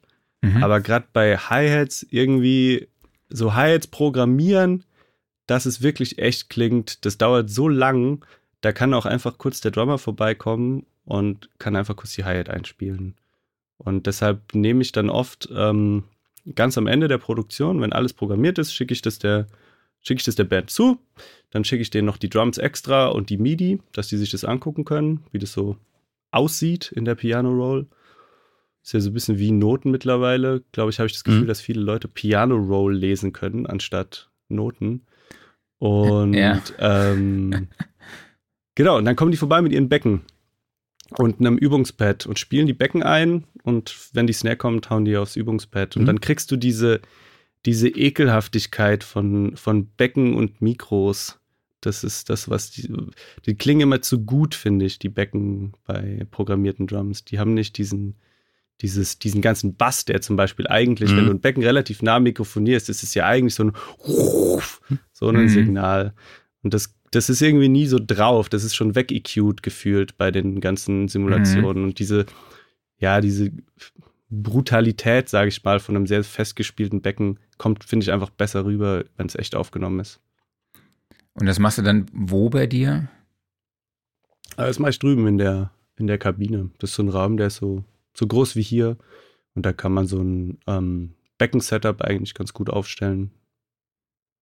Mit einfach ein paar äh, kleinen Membranen und irgendwie ein SM7 an der Hi-Hat.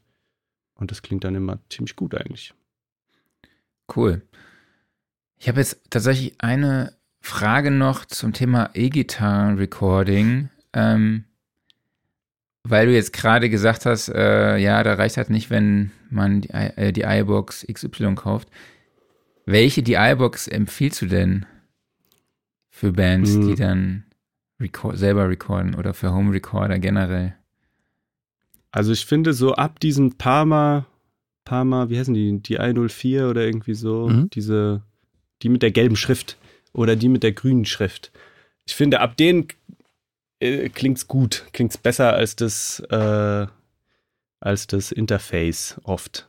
Aber das ist auch so eine Geschichte, äh, da bin ich so drauf, dass ich denke, wenn ich jetzt die DI-Box kaufe für 120 Euro oder was auch immer oder für 100 Euro, dann wird das schon ganz gut sein. so. Und die kannst du eigentlich, die geht ja auch nicht kaputt und die kannst du dann dein ganzes Leben lang benutzen und äh, das ist so eine ganz gute, nicht so mega teure Investition und da Mhm. kann man dann auch gleich eine coole kaufen. Das ja, auf jeden ich so. Fall. Ich glaube, ich habe ich hab eine von Palmer mit einer gelben Schrift. Ich hoffe, das ist dann eine gute. Die klingt bestimmt toll. die iBox. Grandios. Müssen wir mal machen. Ja. Äh, Klangunterschiede bei die iBox. Oh ja, ne? mhm, gerne. Das ist tatsächlich was, wo ich überhaupt gar keinen Bock drauf habe. so, so, sowas Das zu war auch, vergleichen. Das war auch äh, Sarkasmus, nenne ich es einfach mal. Ach so. Ach, mich würde es schon mal interessieren. Ja, ja. Könnte eine beliebte klar. Folge werden. Klangunterschied Oh machen wir nicht mehr. Mhm. Kabel und die iBoxen. Mhm. Genau, Kabel kommt auch noch. Vielleicht können wir das gleich mit dranhängen, dann müssen wir nicht. Genau. ähm, ja, last but not least, wie sieht's denn mit Mixing und Mastering aus? Machst du das dann Mm. auch noch? Ja, also bei mir ist es so, ich äh, nehme relativ langsam in Anführungszeichen auf. Also ich rechne normalerweise so für, wenn wir wirklich alles aufnehmen, also jetzt Gitarren, Vocals, alles, was wir hier machen können, rechne ich so hier bei mir ohne Drums Minimum zwei Tage pro Song. Und äh, da hat man dann schon einen ganzen Tag Zeit für Vocals für einen Song, einen ganzen Tag Zeit für Gitarren und Arrangement. Und der Vorteil dabei ist irgendwie, dass ich dann schon sehr viel mixen kann beim Aufnehmen. Und Mhm. die Leute gehen dann eigentlich, bis natürlich auf die programmierten Drums, mit so einem, sagen wir mal, 85 Prozent äh, fertigen Mix nach Hause. Und, Ja, krass. Und sage ich dann auch so, ja, wie klingt das jetzt für euch? Ist das so geil? Und wenn alle geflasht sind und sagen, ja, so haben wir uns das vorgestellt, dann ist die Baustelle auch gar nicht mehr so groß. Und dann Mhm. ist auch dieses, oh, das haben wir uns jetzt aber anders vorgestellt und so, ähm, das gibt's dann eigentlich nicht mehr. Und ist natürlich auch für die Sänger dann irgendwie viel inspirierender, in so einen fertigen Track reinzusingen, Mhm. als in so unequute Gitarren und in unkomprimierte Drums und so äh, äh, drauf zu singen. Da ist natürlich viel leichter, wenn du eigentlich auf ein fertiges Playback singst. Ja. Und Mastering, gibst du das dann ab oder? Mm, ja, ich würde mal sagen, so 50-50 eigentlich. Also ich Mhm. oft, ich, ich mische immer in meine, in meinen Master rein, in meine äh, Mastering-Kette und auch in die Hardware und so Geschichten mische ich eigentlich immer rein und wenn ich es dann wegschicke zum, zum Mastern, mache ich oft einfach den Limiter aus und alles, was breiter macht oder so. Aber ich schicke eigentlich keine Mixes an die Leute. Ich schicke eigentlich immer gemasterte Sachen rum, weil ich habe so das Gefühl, dass wir alle gar nicht mehr wissen, wie Mixes klingen. Mhm. Also wenn ich jetzt der Band einen Mix mhm. schicke, minus 6 dB äh, als lautesten Peak oder nur so ein bisschen gelimitet, dann hören die sich das natürlich an auf Spotify und das äh, äh mit gegen irgendwas anderes, was dann total abkackt. Und äh, da würde der Prozess so lange dauern, das mhm. zu erklären, wie sie sich jetzt vorstellen müssen, dass ich es auch einfach dann mastern kann. Und dann sage ich halt, habt ihr noch Baustellen? Findet ihr, dass noch irgendwas anders klingen müsste? Und äh, wenn für alle das aber geil ist und die sagen, ja, so laden wir es hoch, dann muss das nicht auch nochmal jemand anders mastern. Genau. Okay, ähm, ja, um das Thema abzuschließen, hast du vielleicht noch irgendwie so eine, so eine Erfahrung, äh, die du gerne mit den mit allen teilen möchtest oder die halt zu Hause oder halt auch im Homestudio aufnehmen? Gibt es da irgendwie was, wo du sagst, so, das ist besonders wichtig und das kannst du allen mit irgendwie an die Hand geben? Und ich muss mal ganz kurz hier was ausprobieren. Ne, genau so rum nicht. Ja, ich muss dich nämlich jetzt groß machen, weil wir sind jetzt bei Hi. TikTok. Oh, und wenn wow. du groß bist, dann kann ich äh, das besser in ein TikTok-Video schneiden. Deshalb, ah. also alle, die jetzt den Podcast hören, die werden sich wundern, worüber wir sprechen, aber alle, die jetzt den Stream sehen oder das Video sehen, die sehen es. Also ich, ja. ansonsten, wenn ich dann immer aus diesen Mini-Bildern da was ja. rausschneiden muss, dann ist das immer so. Genau. also ich hoffe, du bist jetzt nicht nervös. du, ich bin 24-7 nervös, ja. Gut. Ähm, Nee, der, der, der allerwichtigste Tipp, was alle zu Hause machen sollten beim Gitarrenrecorden, ist einfach ähm, richtig ihre Gitarre stimmen. Und zwar erstens mal die einzustellen vorher, aber ähm, wenn man sich das nicht zutraut, dann auf jeden Fall so zu stimmen, wie man auch spielt. Also wenn du einen Refrain spielst, der raga gaga gaga ist, dann musst du natürlich nicht bong Bong stimmen, weil die Seite wird niemals in deinem Refrain so lang ausklingen, sondern da musst du eigentlich dong, dong, dong, dong, dong so stimmen. Sonst also beim Attack überhaupt quasi nicht. dann. Genau, auf Anschlag stimmen und auch so fest stimmen, wie du spielst am Ende bei dem Riff. Weil es gibt cool. nichts Frustrierenderes, als eine Gitarre dreimal einzuspielen. Das habe ich auch Weil schon mal gehabt. Weil sie in Tune ist. Ja, das ist tatsächlich mein, äh, mein Kreuzzug den ich da führe gegen die Gitarrentunings, vor allem bei tieferen Sachen. Okay. Ja, sehr cool. Dann ähm, würde ich sagen, können wir das Thema abschließen und Klaus, the stage is yours, würde ich sagen. Jawohl. Wir kommen zu unseren Typfragen. Ich stelle dir immer zwei Antwortmöglichkeiten zur Auswahl und du musst dich für eine von beiden entscheiden. Mac oder oh, PC? Wow. PC natürlich. Sehr gut. Das war die richtige Antwort. 1176 Richtig. oder LA2A? 1176. Analog oder digital? Eine geile äh, Analog-Simulation. Mm. Eine digitale Analog-Simulation. ich glaube, die hat man noch nicht, die Antwort, aber. Nee, das ist gut. ja. Ja, dann natürlich die alles entscheidende Frage, die in der aktuellen Sound Recording beantwortet wurde. Also alle, die Ausgabe genau. kaufen, kommt der EQ vor oder hinter den Kompressor? Davor und danach. Beides. Mhm. Auch eine sehr beliebte Antwort. Und dann vier DSer. okay. ja. 44,1 Kilohertz oder 48 Kilohertz? Oh, 44,1 bin ich großer Fan. Mhm. Kaffee oder Tee? Oh, beides am besten. Gleichzeitig? genau. Nee, also. Erst abends den Ingwertee und morgens den Kaffee. Ja, oh, Ingwertee ist super. Ne? Sehr, sehr gut. Habe ich auch gerade hier einen stehen. Bin ich auch ein Fan davon. Hervorragend. Ja. Und Vinyl oder CD? Oh Gott. Ähm, ich weiß nicht, ich habe in äh, im Abstellraum noch so einen, glaube ich, so eine Kiste mit 300 CDs von meiner Band, was, glaube ich, jeder hat, der mal mhm. Musik gemacht hat. Deshalb eher Vinyl, glaube ich. Bin so ein bisschen geschädigt. Alles klar, danke dir. Dann haben wir noch die Kategorie No-Gos von Künstlern im Studio. Was empfiehlst du Musikern bei Studio-Sessions zu unterlassen? Also ähm, wie Beispielsweise bist auf einer Party, gehst zum DJ und sagst, hey, kannst du mal den, den Song spielen oder so. Das mache ich aber selber. Tatsächlich. Schwierig. Ähm, ja, zu viele Leute ist schwierig. Mhm. Also ich, ich habe so das Gefühl, dass so die Dynamik ab drei Leute im Raum zum Feedbacken beim Singen zum Beispiel wird es irgendwann problematisch, weil ich weiß nicht, jeder, der schon mal mit einer, also als Bandmitglied in einem Studio war, der weiß bestimmt, wie unfassbar geil man vorher denkt, wie das ist und wie unfassbar langweilig es dann aber ist, wenn du dann einfach zehn Stunden auf diesem Sofa sitzt, während der dann die ganze Zeit dieselbe Line singt. Also ähm, deshalb habe ich auch irgendwie fünf Nintendos draußen stehen. Lieber weniger Leute Ach, im Raum und ähm, ja, weniger ist mehr, glaube ich, bei mhm. Bandmitgliedern dabei sein. genau. Sehr gut. Ja, dann haben wir noch unseren beliebten Referenztrack. Wir haben eine Spotify-Playlist, die wir jede Woche mit neuem Content befüllen.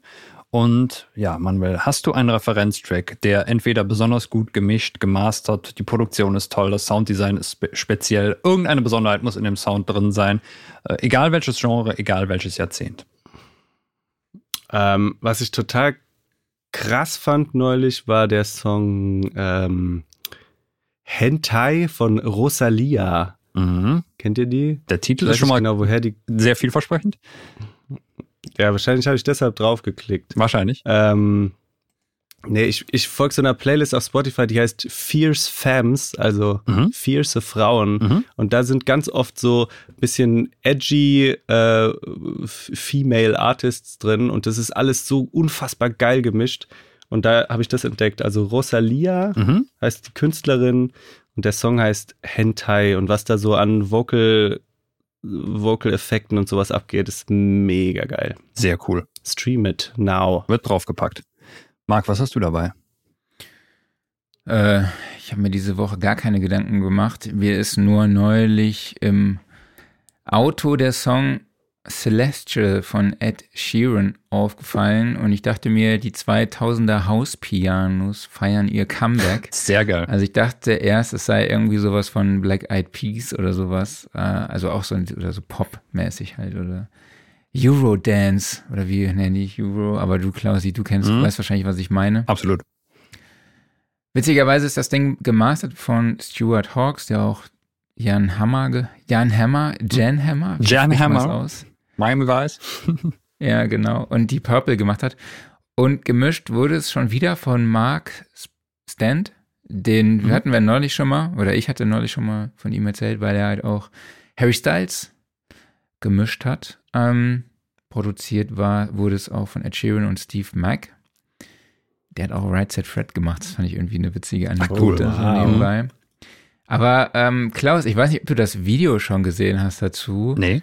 Da sind tauchen Pokémons auf. Geil. Also äh, okay, Ed Sheeran bringt schon wieder seine Ed, äh, Ed Sheeran bringt schon wieder seine Pokémon-Leidenschaft mit ins Spiel und im Video begleiten ihn die kleinen Taschenmonster. Ja, sehr cool. Muss ich mir angucken. Auf seinem Weg durch den Tag. Ich habe es gar nicht gesehen. Ich habe nur gerade mal gegoogelt kurz. Ähm, ich war mir nicht mehr sicher, ob der Celestial heißt oder Celestial oder keine Ahnung. Und dann fiel mir auf, dass da irgendwas mit Pokémon steht. Ja, nice. Genau, hast du grad, Speaker. Ja, da hast du gerade ein paar schöne Stichwörter genannt, weil du warst ja jetzt hier gerade bei den 2000er Hauspianos. Ich habe letztens gehört, meine Frau, die zockt gerade Fall Guys und in irgendeinem von den Leveln, was da immer mal wieder zufällig auftaucht, ähm, da ist so eine 90er Jahre Hausorgen im Hintergrund. Die ist anscheinend jetzt auch wieder da. Also die typische Korg M1 yeah. äh, Hausorgen. Äh, super geiles Ding. Also das Ding hier, wenn man zum Beispiel äh, Robin S. Show Me Love oder sowas, das Ding, was da drin läuft. Sehr cool, dass die mal wieder ausgegraben wird. Aber ich habe mir diese Woche noch weniger Gedanken gemacht als du. Und deshalb äh, dann, wenn man halt nichts weiß, ist es was aus den 80ern und habe festgestellt, wir haben noch nichts von Bruce Springsteen in der Playlist, deshalb ist jetzt Born in the USA drin vom gleichnamigen Album. Und das ist sowieso soundmäßig ein Album zum Niederknien, also so eines so dieser typischen HiFi-Anlagen-Testalben neben äh, Brothers in Arms von Dire Straits zum Beispiel Das Geilste sind eigentlich die Drums an dem Track hier. Also Max Weinberg, der kesselt da voll rein und es ist auch noch so schön knallig produziert, gerade so diese Snare-Hits am Anfang. Und ja, ansonsten, was fällt auf? Der Gesang ist Bruce Springsteen-mäßig natürlich absolut top. Auch dieser, dieser geschriene Gesang, wie er das hinkriegt. Ja, und dann, dann ist natürlich immer so diese politische Diskussion um den Song drumherum, aber es ist halt ein Anti-USA-Song eigentlich und nicht so, wie er oft verwendet wird, ein Pro-USA-Song. Ja, eigentlich Antipatriotismus, aber ja. naja, egal. Aber tolles Ding. Ähm, Manuel, dann sind wir jetzt am Ende des Interviews angelangt. Sag doch mal, wo findet man dich denn auf sozialen Kanälen oder im ominösen Internet? Auf äh, www.überlärm.com mit UE und AE. Also Überlärm. Den Link packe ich euch auf jeden Fall in die Shownotes. Hoffe ich. Warte mal, habe ich jetzt keinen Scheiß erzählt? also ich, ich nehme auf jeden Fall die richtige URL für mhm. den für die Shownotes. nee, geht, glaube ich. Ja, perfekt. Genau. Und da steht auch meine Telefonnummer. Einfach anrufen. oh, gut. Ich rufe dann zurück. ja, cool. Dann nochmal vielen, vielen lieben Dank, dass du bei uns zu Gast im Podcast warst. Kein Und Thema. Vielleicht sehen wir uns ja dann im nächsten Jahr auf der Studioszene. Das wäre super. Ein. Ich hoffe, ich habe es gesehen tatsächlich. Äh, das war ja in Mannheim, oder? Richtig. Genau, das ist ja nicht so weit weg von dir, ne? Mhm. Ich habe mir, ich habe mich richtig arg geärgert. Ich habe da eine Session abends gehabt und wäre eigentlich sehr, sehr gerne dahin gekommen. Und äh, ja, vielleicht nächstes Mal. Ist die wieder in Mannheim? Da darf ich noch nichts zu sagen, aber es sieht ganz gut aus. okay, sehr gut. Dann komme ich auf jeden Fall. Sehr gut. Alles klar. Gut. Dann mach's gut. Ich wünsche dir schon mal vorab ein schönes Wochenende und wir bleiben in Kontakt. Genau. Vielen, vielen yes. Dank. Jo, mach's, mach's gut. gut. Ciao, Ciao Manuel. Tschüss. Ja, super Typ. Absolut. Kann man nicht anders sagen. Und wir haben äh, gar nicht so viel über Gitarren gesprochen, oder? Nee, es hielt sich in Grenzen. Es war auch äh, sehr, sehr interessant. Es war gar nicht so Deep Talk heute, ne? Aber ich glaube, ging mir eher nochmal darum, so dieses Loadbox-Konzept vorzustellen und ähm, vielleicht auch mal weg von Software, weil wir haben ja neulich auch schon drüber gesprochen, ne? so Guitar-Rig und so. Es kann mal funktionieren. Mhm. Es macht seine Sache auch ordentlich, aber manchmal so ein, so ein Gitarrenamp mit Röhre, das tut schon gut. Ja, also allgemein Hardware anfassen tut gut, aber es ist, es kommt immer auf den Workflow an. Ne? Also wenn derjenige jetzt mit der Software-Gitarrensimulation glücklicher ist, dann ist das genauso wie beim Software Synthesizer. Ne? Alles mittlerweile ja. auf einem technisch sehr hohen Level. Frage ist, womit fühlt man sich wohl? Richtig. Richtig. So. Aufreger der Woche. Ja, wollen wir uns dabei? aufregen? Also, ähm, ich, äh, einerseits würde ich gleich gerne mal kurz mit dir über TikTok sprechen, weil du das ja eben schon mal erwähnt hast, aber ich reg mich jetzt mal ganz kurz über Kontakt 7 auf. Ist ja jetzt frisch rausgekommen. Und nicht, weil Kontakt 7 schlecht ist oder sowas, gar nicht. Äh, Kontakt ist tolles Tool, super gut und ja. Was mich so ein bisschen ärgert daran ist halt so dieses, es wird ja als in der Werbung sehr viel erklärt, da ist jetzt mit High DPI und keine Ahnung was, Scalable Interface. Das stimmt auch zu teilen, aber eben halt nur zu teilen und das finde ich ein bisschen schwierig, muss ich sagen. Also was jetzt halt ist, ist äh, es gibt, es, es gibt jetzt eine neue Oberfläche, vor allen Dingen für den Browser, der ist auch frei skalierbar, kann man sich schön groß ziehen auf dem Bildschirm. Und ja, dann guckst du erstmal, wie du überhaupt in die alte Kontaktansicht reinkommst. Das ist gar nicht so einfach zu finden, weil normalerweise geht das ja so auf und dann hast du da links deine Libraries, rechts das Rack mit den ganzen Instrumenten drin. Jetzt wirst du erstmal vom Browser erschlagen, gehst dann da rein und siehst da halt leider die normale Oberfläche. Also tatsächlich, wenn du da mal einsteigen willst, und da editieren willst, dann ist es immer noch die alte Oberfläche und die ist halt winzig klein auf einem 4K-Bildschirm. Und das ist mittlerweile ein Problem. Klar, es ist eine komplexe Oberfläche. Es tut sicherlich weh, die mal in groß und schön zu machen. Aber Kontaktentwicklung ist ja jetzt auch, also das wird jetzt, glaube ich, nicht in einem 7.1er Update oder sowas passieren. Das wird vielleicht dann in Version 8 sein und die wird sicherlich einige Jahre hin sein. Und das finde ich jetzt echt schade, muss ich sagen, dass halt da jetzt nicht konsequent gesagt wurde, okay, wenn wir High DPI machen und Scalable Interface, dann machen wir es auch wirklich fürs komplette Programm. Und so ist halt das Editing jetzt wieder schmerzhaft. Und das ist schade. Heidi PI, ist das die neue Moderatorin von Germany's Next Topmodel? nicht schlecht, nicht schlecht. Heidi PI. Hm. Ja, wie heißt das? Heidi PI. Also, also High, High Definition. Ja, DPI, High Dots per Inch. Ne? Ach so. Ah, okay. Hm? High DPI. das klingt. High DPI, ja, das äh, hätte von mir sein können. Sehr gut. Richtig gut. Ähm, ja, ist schade halt einfach. Ansonsten, ja, Kontakt 7, es ist, irgendjemand hat geschrieben in einem Kommentar, ich weiß nicht mehr, wo ich das gesehen habe, dass Kontakt jetzt ähm, irgendwie sich immer mehr zu einem Rompler hin entwickelt hat. Was stimmt, weil du machst das auf und es ist einfach nur der Browser vor dir und du sollst dann halt irgendeine Library reinladen. Und eigentlich ist Kontakt ja ein Sampler, wo man dann noch von ausgeht, ja, du, du samplest was selber oder packst Samples rein, machst da was. Aber es ist wirklich eigentlich ein Player mittlerweile nur noch, auch der große Kontakt. Mhm. Weil für einfaches so Sampling, cool, bitte? Das findest du nicht so cool oder doch? Nee, das muss ja jeder selber wissen. Also es ist ja, die meisten werden einfach Contact Libraries da reinladen und damit abspielen. Das ist ja völlig in Ordnung. Ne? Es ist halt nur mhm. so der, es kam mal vom Sampler, aber einfach dadurch, dass die Usability der eigentlichen Editing-Oberfläche mittlerweile halt so gruselig ist, sind halt die ganzen einfachen Sample-Player, die in jeder DAW drin sind, für, für Sampling-Aufgaben viel, viel besser geeignet. Einfach wenn es nur darum geht, ja, du willst mal einen Drumloop oder irgendwie sowas abspielen und mit ein bisschen einfachen Tools bearbeiten, dann kannst du das in, mit jeder mitgelieferten DAW-Lösung bequemer machen, als mit Kontakt, der halt so viel Features dabei hat, aber einfach mittlerweile schwierig zu bedienen ist. Und das ist sehr schade, finde ich. Du hast hier TikTok aufgeschrieben. Ja. Ich weiß gar nicht, ich dachte, war ich das oder? Nee, ich habe das da gerade mal reingehackt. Weil wir sind ja jetzt auf TikTok. Warum? Genau. Was ist passiert? Warum? ähm, wir brauchen einfach Reichweite. Mhm. Und die kriegst wir du halt auf TikTok. immer ständig unsere Reichweite hier erweitern und wir sind auf Instagram, auf Facebook, YouTube, überall am Start. Ähm, aber ich musste, ich habe mich damit beschäftigt, einfach um auch eine jüngere Zielgruppe mal anzusprechen oder zumindest mal zu erreichen. Ob wir die dann halt auch mit unserem Content erreichen, ist was anderes. Aber es bietet auf jeden Fall die Plattform, jüngeres Publikum anzusprechen mhm. ne? und die halt auch abzuholen zu dem Thema, ne? zum Thema Recording vielleicht auch. Deshalb war vielleicht heute auch so der Versuch, mal ein bisschen dieses Thema Home Recording anzusprechen, äh, um auch Einsteigern hier Content zu liefern, weil ich finde halt auch immer, dass ja auch Profis von Home Recordern lernen können, sage ich mhm. jetzt einfach mal. Ne? Ja. Also vielleicht kennt, kannte jetzt noch jemand, der vielleicht professionell unterwegs ist, diese Loadbox-Geschichte noch nicht so, ne? Ähm, mhm. Kannte ich auch nicht. Und vielleicht hat, dachte der, äh, hat der eine oder andere jetzt auch äh, Blut geleckt an dem ganzen Equipment, was Manuel vorgestellt hat oder so, was teilweise auch relativ erschwinglich ist oder die ganzen Plugins, die er genannt hat. Er hat genannt äh, kostenfreie Plugins.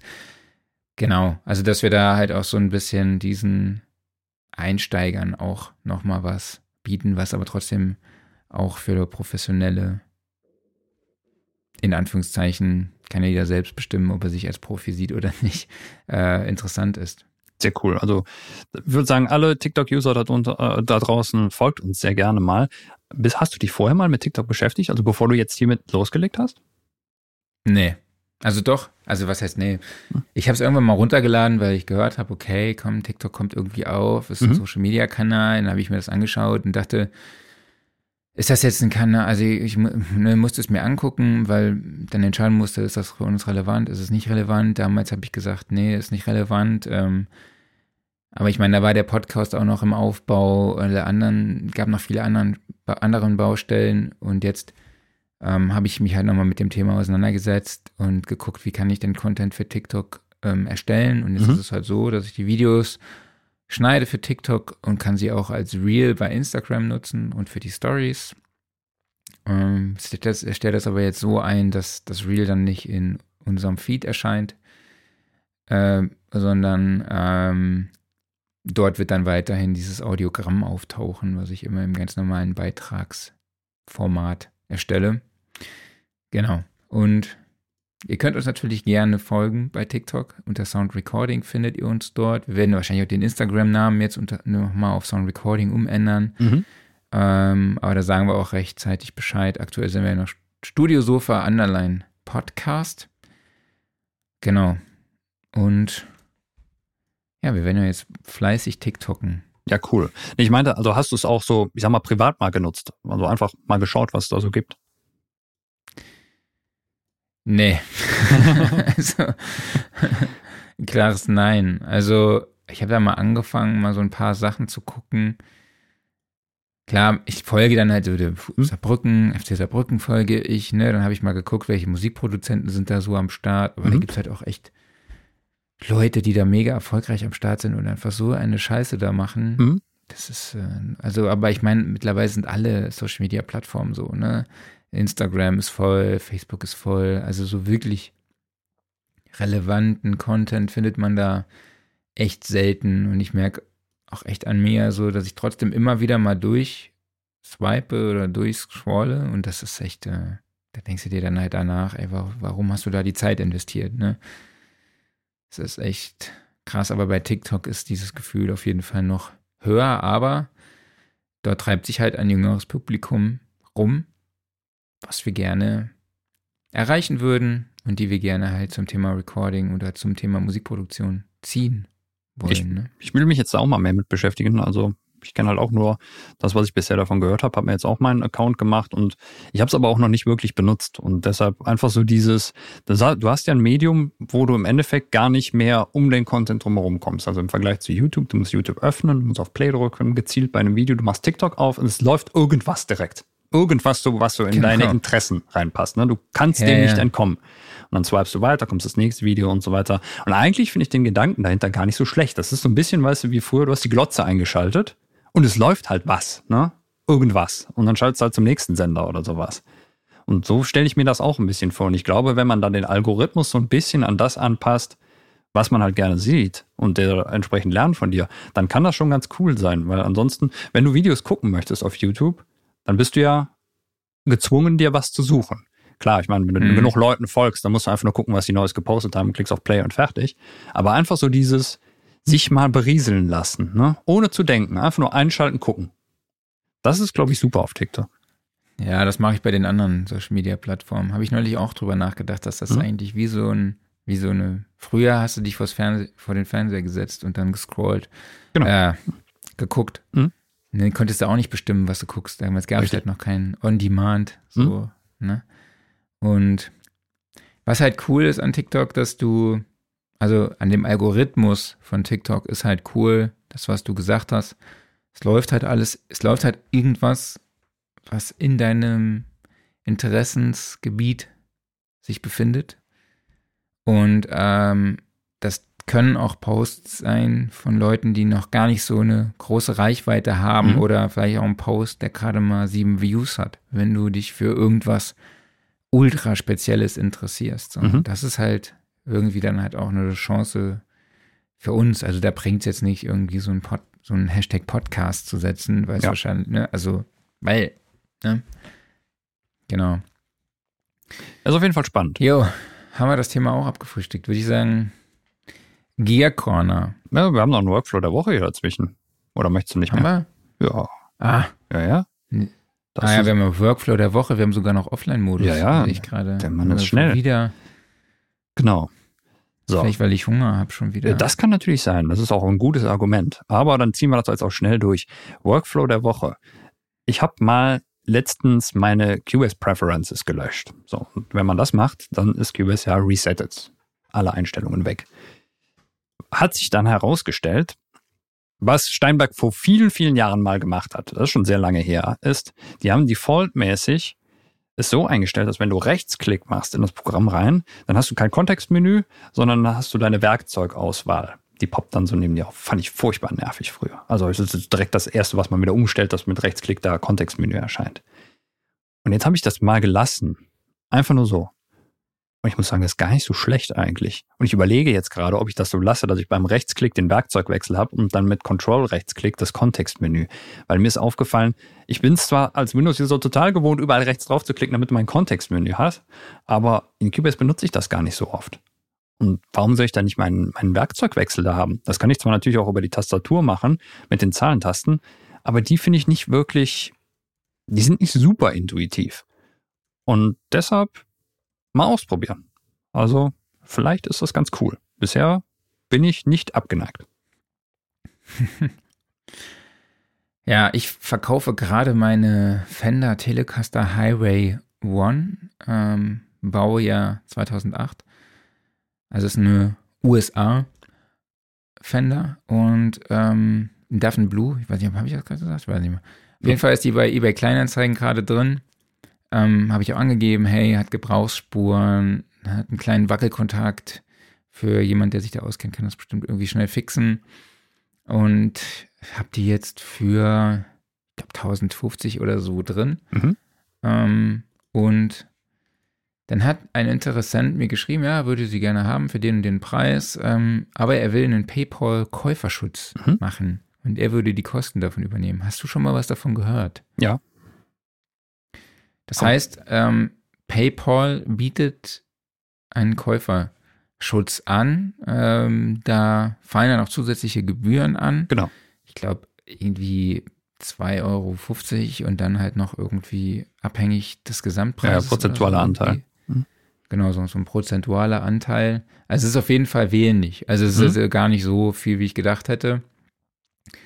Und ähm, das heißt, man hat dann quasi so eine Art Rückgaberecht. Genau. Also das heißt, PayPal überprüft dann im Anschluss, wenn der Käufer sagt, nee, ähm, der Ver Verkäufer hat das anders angegeben und es entspricht nicht dem den Angaben und äh, dann hat er die Möglichkeit, das dann quasi zurückzugeben und ich glaube, ich müsste dann sogar als Verkäufer nochmal den Versand selber zahlen, mhm. weil ich ja dann den Fehler gemacht habe. Äh, da muss ich aber dazu, äh, ähm, äh, ich muss dazu stimmen, quasi mhm. als Verkäufer, dass er das macht. Und das finde ich eigentlich eine ganz coole Idee, so, ne, weil man dann als Privatmann auch so ein bisschen abgesichert ist. Ähm, und wenn der Käufer dann die Kosten dafür übernimmt, finde ich das okay, weil ich schreibe auch alles rein, was mit dem ist. Ne? Es gibt eine Macke, die habe ich fotografiert. Hey, hier ist halt eine etwas größere Macke auf der Front. So, die Gebrauchsspuren sind da. Ich habe das mit dem Wackelkontakt angegeben und ansonsten sieht man halt auch die wie die äh, Hardware in Schuss ist auf den Bildern. Ähm, und da, da habe ich nichts zu verbergen. Und ich glaube, wenn man da offen und ehrlich mit umgeht und dann halt dann auch sagt, ja, hey, ich gestehe dir diesen PayPal-Käuferschutz zu oder ein und mach das ruhig, dann hat man dann nochmal ein größeres Vertrauen irgendwie, finde ich. Mhm. Also würde ich jetzt mal eingehen, wenn ich sie verkaufe, ich bin mir nicht hundertprozentig sicher, weil ich hätte gerne einen Vox AC30 und eine neue Gitarre, eine neue ES.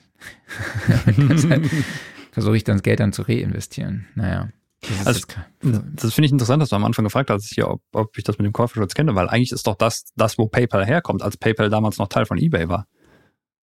Ja, das kannte ich halt irgendwie gar nicht. Ach, so krass, wirklich. okay. Das ist nicht auf dem Schirm, da war ich noch nie mit. Ja in Berührung gekommen. Okay, also, ja. weil das war ja damals so das Ding von eBay, ne, dass du irgendwie dich schützen willst, irgendwie falls du da betuppt wirst und dann kamen sie mit PayPal an, was dir dann den Käuferschutz geboten hat und irgendwann haben sie es ja abgekoppelt und dann ist es was eigenes geworden und ja klar, dann haben sie den Käuferschutz natürlich mitgenommen, aber ja. ich, ich sehe es prinzipiell ganz genauso wie du. Es ist natürlich auch irgendwie wieder so ein bisschen, also sagen wir mal so, wenn ich selber der Verkäufer wäre, dann würde ich es mir immer so ein bisschen überlegen, weil je nachdem, an was du für einen Käufer wiederum gerätst, kann es natürlich auch wieder schwierig werden, ne? ohne da irgendwie mit zu nahe treten zu wollen.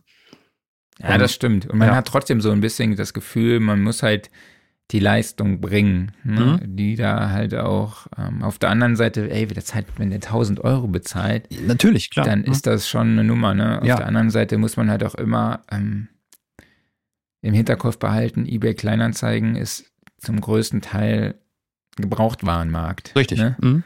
Äh, und äh, natürlich ist es eine gebrauchte Gitarre, die wurde mhm. halt auch gespielt und genau. deshalb hat sie auch Gebrauchsspuren. Ja. Also, ne, ich glaube, da mit dem muss man sich da schon bewusst sein. Ja. Also, Aber es ist natürlich ein weiteres Absicherungstool. Also gerade jetzt, wenn du viel hin und her schreibst oder sowas mit den Leuten, dann kann man zumindest schon mal abscannen. So kann man denen vielleicht vertrauen? Passt das alles für mich? Ne? Also wenn man jetzt keine genau. Möglichkeit hat, natürlich persönlich hinzufahren, sich das Ding anzugucken und gut ist. Ne? Ähm, ja. Oder eben halt, äh, was Manuel eben meinte, die Idee mit dem Video zum Beispiel, dass derjenige ein Video machen soll, wo er dann das Instrument selber spielt und sowas. Das finde ich eine geile eine Idee, Idee, richtig gut, ne? Das ja. stimmt. Sowas zur Absicherung immer super. Aber klar, ne, wenn jemand Wert auf den Käuferschutz legt, okay, ja, klar. Gear Corner. Du hast. Mhm. Ah, nee, Quatsch, du bist noch dran. Nee, Quatsch, wir haben schon wieder der Mann vergessen. ist komplett verwirrt. Wir haben den Offline-Modus noch drin. Normalerweise geht ich er so Hunger, durch. Ey. Hört ihr mein, ich weiß nicht, ob man meinen Magen schon Nee, hört man nicht. Ey. Normalerweise gehst du hier durch wie ein Roboter. So, Und der kleine Terrorist ist hier nebendran. Äh, Ach, der auch noch. Am Gas geben. Ja, alles klar. So, du hast was geguckt auf Amazon Prime. Und das hat wahrscheinlich genau, mit Herr der Ringe der Macht. Mhm. Genau, Herr der Ring, äh, die Ringe der Macht. Ähm, Spin-off aus Herr der Ringe läuft auf Amazon Prime ich habe jetzt die ersten beiden Folgen geguckt. Und ja, ich bin irgendwie so sehr zwiegespalten. Ich weiß nicht, hast du schon reingeschaut? Nee, ich habe kein Prime. Also ich würde reingucken, weil ich allgemein die ganze Tolkien-Welt total super finde. Und es spielt ja irgendwie, keine Ahnung, 30 Jahrtausende, was, was auch immer, vor mhm. der Hobbit. Äh, irgendwie mit den, da wo eigentlich, es ist im Endeffekt, man sieht es ja im Intro von, vom Herrn der Ringe, wo Sauron dann besiegt wird. Also im Endeffekt so diese ganze Story wird, wenn ich das richtig verstanden habe, erzählt, ne? Genau. Und das ist schon schön, nochmal in diese Welt einzutauchen. Mhm. Ne? So und diese ganzen, ja, diese Welt zu sehen, das hast du schon richtig genannt. So, das war, ich bin auch ein Fan davon und war jetzt nicht so Hardcore-Fan, also ich fand das schon sehr, sehr cool. Aber ja, ich will jetzt auch nicht irgendwie hier spoilern, so. Ich finde den Cast irgendwie nicht so cool teilweise. Mhm. Ähm, das, manche Schauspieler passen da gar nicht so wirklich rein, finde ich irgendwie.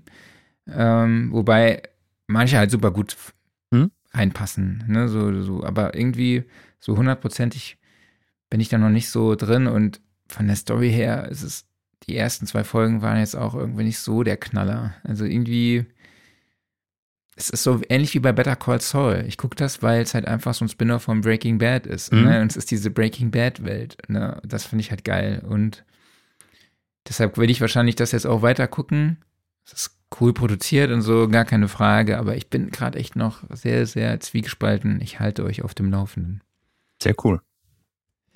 Ja, ich habe geschaut auf Netflix ähm, Cyberpunk Edge Runners, die Anime-Serie zum Rollenspiel Cyberpunk 2077. Und ich bin ein Riesenfan von solchen Sci-Fi, ja, Cyberpunk-Szenarien, ne? also im Endeffekt so Shadowrun-artige Welten. Und sie haben diesen Ton, also ich habe das Spiel leider noch nicht gespielt. Ich warte darauf, bis sie es irgendwann fertig gepatcht haben und alle Inhalte da sind, dann werde ich es spielen. Aber ähm, sie haben diesen, diesen Ton von der Welt sehr, sehr cool getroffen, das dann halt mit einem sehr grellen, sehr modernen Anime kombiniert und da geht es sehr explizit zur Sache. Das finde ich eigentlich immer ziemlich cool. Äh, sogar so die Splatter-Szenen haben mich an gute alte 80er-Animes erinnert, wo dann auch mal ordentlich der Bildschirm rot wird. Das, was ich total herausstechend finde, ist das Fluchen in dieser Serie. Die fluchen wie die Bekloppten da drin. Und gerade in der deutschen Synchro war man da, glaube ich, sehr kreativ und hat sich da teilweise Flüche ausgedacht, habe ich noch nie von gehört. Also teilweise muss man da echt grinsen bei.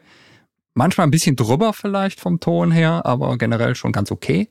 Aber auch inhaltlich geile Serie. Also wenn man auf dieses, ja, dreckige Sci-Fi-Szenario mit halt Dystopie und allem steht, dann ist das auf jeden Fall eine Empfehlung. So, wenn ich jetzt richtig liege, kommt jetzt der lang versprochene Gear Corner. Jawohl, richtig.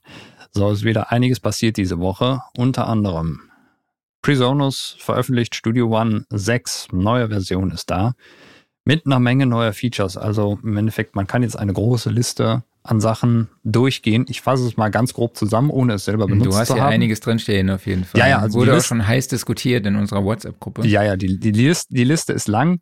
Ich, äh, wie gesagt, ich habe es selber noch nicht benutzt, aber ähm, nur mal um so grob zusammenzufassen. Es wurde sehr viel geändert in Sachen Konfigurierbarkeit. Also man kann sich sehr viel nun am Interface selber zusammenstellen. Dazu gehören auch äh, bessere Templates, nennen sie Smart Templates, die man sich dann vorbereiten kann. Es gibt verschiedene Formen von Presets, also Track-Presets, dass halt in, entsprechend die Settings eines Tracks inklusive ihrer äh, Effekte und sowas abgespeichert werden können, was die Sache halt einfacher macht. Was ich ganz interessant fand, war eine Änderung in der Mix-Konsole, nämlich es gibt eine Flip-Fader-Funktion. Gibt es eine DAW, die eine Flip-Fader-Funktion hat oder ist da was an mir vorbeigegangen? Also habe ich zumindest jetzt in meinem Cubase noch nicht gefunden, dass ich mir irgendwie die AUX-Sense auf die, äh, auf die, auf die Fader unten runterflippen kann. Also ich könnte mir vorstellen, Pro Tools hat das bestimmt. Aber ansonsten? Fällt dir was weiß ein? ich jetzt auch nicht. Okay. Nee, fällt mir jetzt gerade nichts ein. Aber fand ich eine total interessante Idee, dass sie das eingebaut haben. Allgemein weiter noch an der Mixkonsole gefeilt. Also zum Beispiel einen alternativen Panning-Modus, dass du nicht einfach nur links, rechts hast, sondern auch die Stereobreite einstellen kannst. Im Endeffekt so, wie man es aus Cubase auch kennt. Browser weiter angepasst mit Favoriten und so weiter und so fort. Sehr viele Detailverbesserungen auch.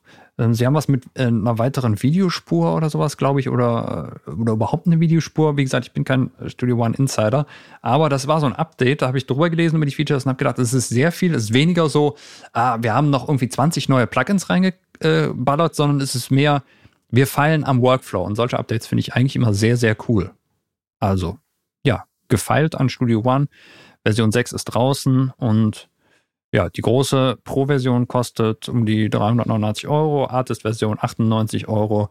Und äh, das Update, glaube ich, weiß ich gerade gar nicht, was es kostet. 49. Ja, 49. Also gehen ab 49 Euro. Günstig, los. ja, das ist günstig. Okay, alles klar. Ja, je nachdem, Ja. von welcher Version man wahrscheinlich updatet. Wahrscheinlich, genau. Genau. Dann hast du hier noch was reingetragen. Das fand ich einfach nur interessant, weil wir sind ja in so einer Welle gerade drin, wo jeder das SM7B klont. Und jetzt ist ein Hersteller dabei, der bisher mit professionellen Studiomikrofonen noch gar nicht aufgefallen ist, dafür sehr viel anderen Kram für Streamer entwickelt, allgemein aus dem Gaming-Sektor kommt, nämlich Logitech. Also nicht nur Gaming-Sektor, sondern allgemein aus dem, äh, aus dem, aus dem Computerbereich. Und Logitech hat jetzt, die haben ja vorher so unter anderem halt, was jetzt mit, mit Mikrofon zu tun hat, vor allen Dingen Headsets gebaut in der Hinsicht. Sie haben jetzt einen SM7B-Klon gebaut, nämlich das Logitech Blue Sonar. Und was ich noch spannender finde, es ist kein USB-Mikrofon oder kein reines USB-Mikrofon, sondern es hat einen XLR-Ausgang. Also Ach echt? man kann es wie ein normales Studiomikrofon verwenden. Es sieht nach SM7 aus, mit so einem, ja, sagen wir mal, ein modernes SM7. Es hat nämlich hier diese Gabel nur an einer Seite und es ist auch nicht rund, sondern es ist eckig mit angerundeten Ecken. Der Popschutz vorne dran ist knatschrot, gibt es glaube ich aber auch in schwarz und weiß optional. Sieht deshalb sehr cool und sehr auffällig aus. Auch preislich 349 Euro ist jetzt nicht das allerbilligste Mikrofon.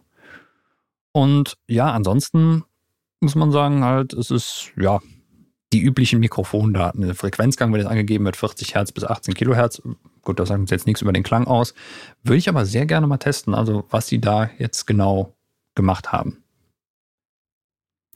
Ähm, was ich auch interessant finde, ist ein dynamisches Mikrofon, wird mit 48 oder 24 Volt Phantomspeisung betrieben. Warum sollte man da Phantomspeisung dran anlegen? Ja, das habe ich mich auch gerade gefragt. Ich habe mich nicht, also ich habe aber nicht getraut, mich das, also gut, dass du so kritisch guckst. Ich denke, es hat damit zu tun, ähm, weil irgendwie ein Vorverstärker integriert ist und äh, auch irgendwie so ein Stoßdämpfer, der Vibrationen vom Schreibtisch oder bei Berührungen nicht übertragen soll. Wahrscheinlich muss das ein bisschen mit Strom bespeist werden. Das Würde finde ich ich- einfach mal so, würde ich mal tippen. Ja, das finde ich sehr, sehr äh, lustig. Also sie bezeichnen es auch als ein aktives dynamisches Studiomikrofon. Ja, wahrscheinlich wegen des Vorverstärkers, der drin ist. Interessant. Und Okay. fand ich jetzt einen ganz, ganz interessanten Aspekt und kostet auch 349 Euro, Ja, genau, wo ich richtig. jetzt gedacht habe, bei Logitech oder Logitech ähm, Produkten, ja, die meistens irgendwie so im mittleren Preissegment anzusiedeln sind, würde ich jetzt mal. Äh, ja, es geht. Eigentlich schon. Ja, es geht, aber Mhm. ich verbinde sie immer mit so Ja. Headsets, ja genau. 60 bis 120 Euro. Ja, ja, ja, ja, also äh, klar, in dem Bereich auf jeden Fall. Das sind ja die Gaming-Headsets, ne? aber sind schon, Genau. sagen wir mal, im Bereich Maus, Tastatur oder sowas ist das schon weit oben, was sie haben. Ja. Aber trotzdem, das würde mich mal sehr interessieren, das Mikrofon. Also finde ich eine der spannendsten Ja. SM7-Kopien oder an, ans SM7 angelehnt, die da so rausgekommen sind. Ich habe jetzt gestern das SE getestet, SE Dynacaster. Mhm. Fand Und? ich auch. Kann ich noch nichts, also will ich noch nichts verraten. Okay, Kommt ja mhm. ins Heft. Ja, alles klar, gut. Ähm, ich habe hier auf der Uhr Lewitt Connect 6. Ja. Der österreichische Mikrofonhersteller geht hin und baut ein Audio-Interface. Das hat mich echt, echt ein bisschen überrascht. Äh, kann mit Mac, PC, Android und iOS betrieben werden. Ich grätsch mal ganz direkt kurz rein. auffällt, Pass auf, ich grätsch mal ganz kurz rein. Als du gelesen hast, Lewitt baut jetzt auch ein Audio-Interface, was hast du gedacht? ein, noch ein Audio-Interface-Hersteller. Exakt. Genau, das habe ich auch gedacht. Dann habe ich weitergelesen und habe gedacht so, oh, interessant. Ja, was, warum ist es? Also sagen wir mal so, wir fangen mal beim Design an. Ja, fang beim Design an. Ich habe diverse Kommentare gesehen, die einfach nur gesagt haben, boah, ist das Ding hässlich. Ich muss sagen, ich finde, es sieht richtig gut aus. Echt? Ja. Boah, ich finde, also sorry, ich mag die Leute von Louis total gerne, ne? Die Produkte sind echt cool. Aber ich finde es auch echt richtig hässlich. Ich Leider. sieht einfach geil aus, muss ich sagen. Es erinnert mich so ein bisschen an irgendwie an Star Wars. So könnte irgendwie äh, in Star Wars, Ja, aber wirklich äh, irgendwie beim äh, wie heißt dieser Kampfstern oder so, ne? so im du bist auch ein. Kampfstern. Also entweder bist du beim Todesstern oder beim Sternzerstörer. Todesstern, meine ich, ja. Kampfstern ist Kampfstern Galactica. Ja, Bitte. du hast natürlich Herr recht. So. So. Es Aber passt so ein bisschen, es Ja. ist schwarz, es hat irgendwie es sieht so aus wie so ein Canyon. Ne? es ist, hä? Es sieht aus wie ein Canyon irgendwie, finde ich. Also, das ist so für mich früheste 90er Jahre 3D-Grafik. Also als so Mhm. Wände So in ein einem Render. Canyon aus drei Polygonen bestanden und du fliegst da so durch Ja. und dann hast du so verschiedene Höhenstufen. So sieht das aus. Und es sieht so aus, als ob man es links noch irgendwann erweitern könnte, als ob das da so abgeschnitten ist und da kommt noch mehr Hardware dran, die genauso aussieht. Und wenn das so ist, dann will ich das vor mir haben, weil das sieht so richtig nach Future aus. Ich finde es Ja, total es sieht gut. aber so, du hast recht, es sieht so Cyber-Future-mäßig ja. aus. Ähm, und ist in einem sterilen, es ist relativ steril, finde ich, irgendwie sieht's Mhm. aus. Ja. Äh, durch das schwarze Design. Es gibt halt einen Knopf für den, ich gehe jetzt mal auf der Monitorregler. Mhm. Was ich ganz spannend finde, vorne sind auch zwei Kopfhörer-Ausgänge, einmal mit 3,5 und ein, einmal mit 6,35 Millimeter Klinke, finde ich Mhm. ganz cool. Hinten befindet sich ein USB-C-Slot für den Anschluss an den Rechner. Dann wird es auch über USB-C gespeist. Mhm. Es gibt einen AUX-Ausgang über 3,5. Dann gibt es die Möglichkeit, über USB-C auch ein Smartphone anzuschließen oder ein Tablet. Mhm. Das ist übrigens ein AUX-Eingang. Ach so, Also der AUX-Anschluss, das ist ein Input für, ich hänge mal kurz, ja, irgendwas Ja, Kleines mit einem, mit einem. Mini-Klingenausgang rein. klar. Mhm. Und dann auch Lautsprecher über 3,5 Stereo. Genau, das ist der Ausgang dann. Das sind wahrscheinlich dann die Logitech-Speaker, Das- die man dran anschließen kann. Ganz genau und daneben dann halt, ja, die Die zweimal Studiomonitore. richtig die normale Klinke dann. Genau. Und Mhm. dann halt noch zwei Combo-Buchsen. Ne? Ja. Also es beinhaltet eigentlich alles, was man als Home Recorder braucht. das fand ich ziemlich geil. sagen. Oder für, oder für Zoom-Calls oder für Streamings. Ähm, hört sich gut an. Ich weiß Ja. gar nicht, kann es Loopback und so? Ja, ja, kann das. Also, also erstmal die Anschlussvielfalt, muss ich kurz drauf eingehen, weil so die Idee einfach mal zu sagen, ich habe einen Mini-Klinken-Eingang dran, finde ich total gut. Oder eben du hast einen. USB-C-Eingang, wo du Audio drüber reinstreamst, um es mal kurz vom Handy abzuspielen. Das ist sehr, sehr praktikabel, das so zu machen. Das ist halt einfach so so kleines Benefit, was noch mit dabei ist. Und wo du jetzt gerade das Streaming ansprichst, es ist wohl so, dass der Treiber da drin drei virtuelle Channels anbietet, die halt unter anderem auch für Loopback funktionieren können. Das heißt, es ist so ein, ja, sagen wir mal, ein kleines RME Total Mix da drin, womit du dir dann einen kleinen Mix zusammenstellen kannst, kannst es entsprechend Loopbacken und für Streaming oder Zoom-Konferenzen und ähnliches benutzen. Außerdem äh, DSP-gespeiste Effekte mit drin, also Expander, Kompressor, EQ, die auf dem Interface berechnet werden und ein Maximizer ganz am Ende. Sie haben sich da schon echt was überlegt bei, muss ich sagen. Mhm. Also es ist wirklich cool. So ein rundum sorglos Paket und ist auch preislich dann mit 299 Euro. Das ist nicht die totale Einsteigerklasse, aber ist jetzt auch nicht übertrieben vom Preis. Also ich muss sagen, Fall- das ist völlig in Ordnung. Ist auf jeden Fall okay. Ja. Vom Design her erinnert es mich auch wirklich so ein bisschen an diese Steuereinheit von dem Röhrenmikrofon, von dem Lewitt genau. LCT 1040. Ja, ja. Es ist so an diese Optik angelehnt. Ja, was mich jetzt beim Treiber noch interessieren würde, ist halt, wie der ASIO-Treiber und ja, das Windows Audio zusammenhängen, weil das ist ja immer so ein bisschen ein Problem beim Streaming, weil die aneinander vorbeilaufen und man sich da, wenn der Treiber das nicht unterstützt, sich da irgendwelche Lösungen überlegen muss. Aber ich könnte mir vorstellen, dass die sich hier verstehen. Tolles Teil. Also finde ich gut. Jo, finde ich auch. Werde ich mir mal zum Testen organisieren. Ja, mach das. Jetzt machen wir einen Sack zu, würde ich sagen. Jetzt machen wir einen Sack zu. abonniert uns auf YouTube, Facebook, Spotify, Apple Podcasts, Instagram und TikTok. TikTok. Setzt überall die Glocke, damit ihr auch immer Bescheid wisst, wenn unser Gelaber wieder verfügbar ist. Und ähm, bewertet uns bei Spotify und Apple Podcasts, damit auch uns andere Hörer durch den Algorithmus besser finden. Jawohl. Und ansonsten kauft die neue Ausgabe, die jetzt äh, morgen offiziell erscheint. Mhm. www.soundrecording.de slash shop könnt ihr die Ausgabe versandkostenfrei bestellen. Und wir hören und sehen uns dann nächste Woche wieder. So ist das, genau. Vielen, vielen Dank an euch alle dafür, dass ihr dabei wart. Vielen Dank an dich, Marc, und vielen Dank natürlich auch an den lieben Manuel. Und ansonsten würde ich sagen, wir erheben uns von unserem schönen Studiosofa, denn das wird präsentiert vom Music Store in Köln, dem Paradies für Musiker. Und wir werden dieses schöne Studiosofa auch nächste Woche wieder benutzen mit irgendwem, der dann da ist. Das wird ja. geil, natürlich. Und äh, Auf jeden Fall. bis dahin, bleibt gesund, habt Spaß. Tschüss. Macht's gut, ciao.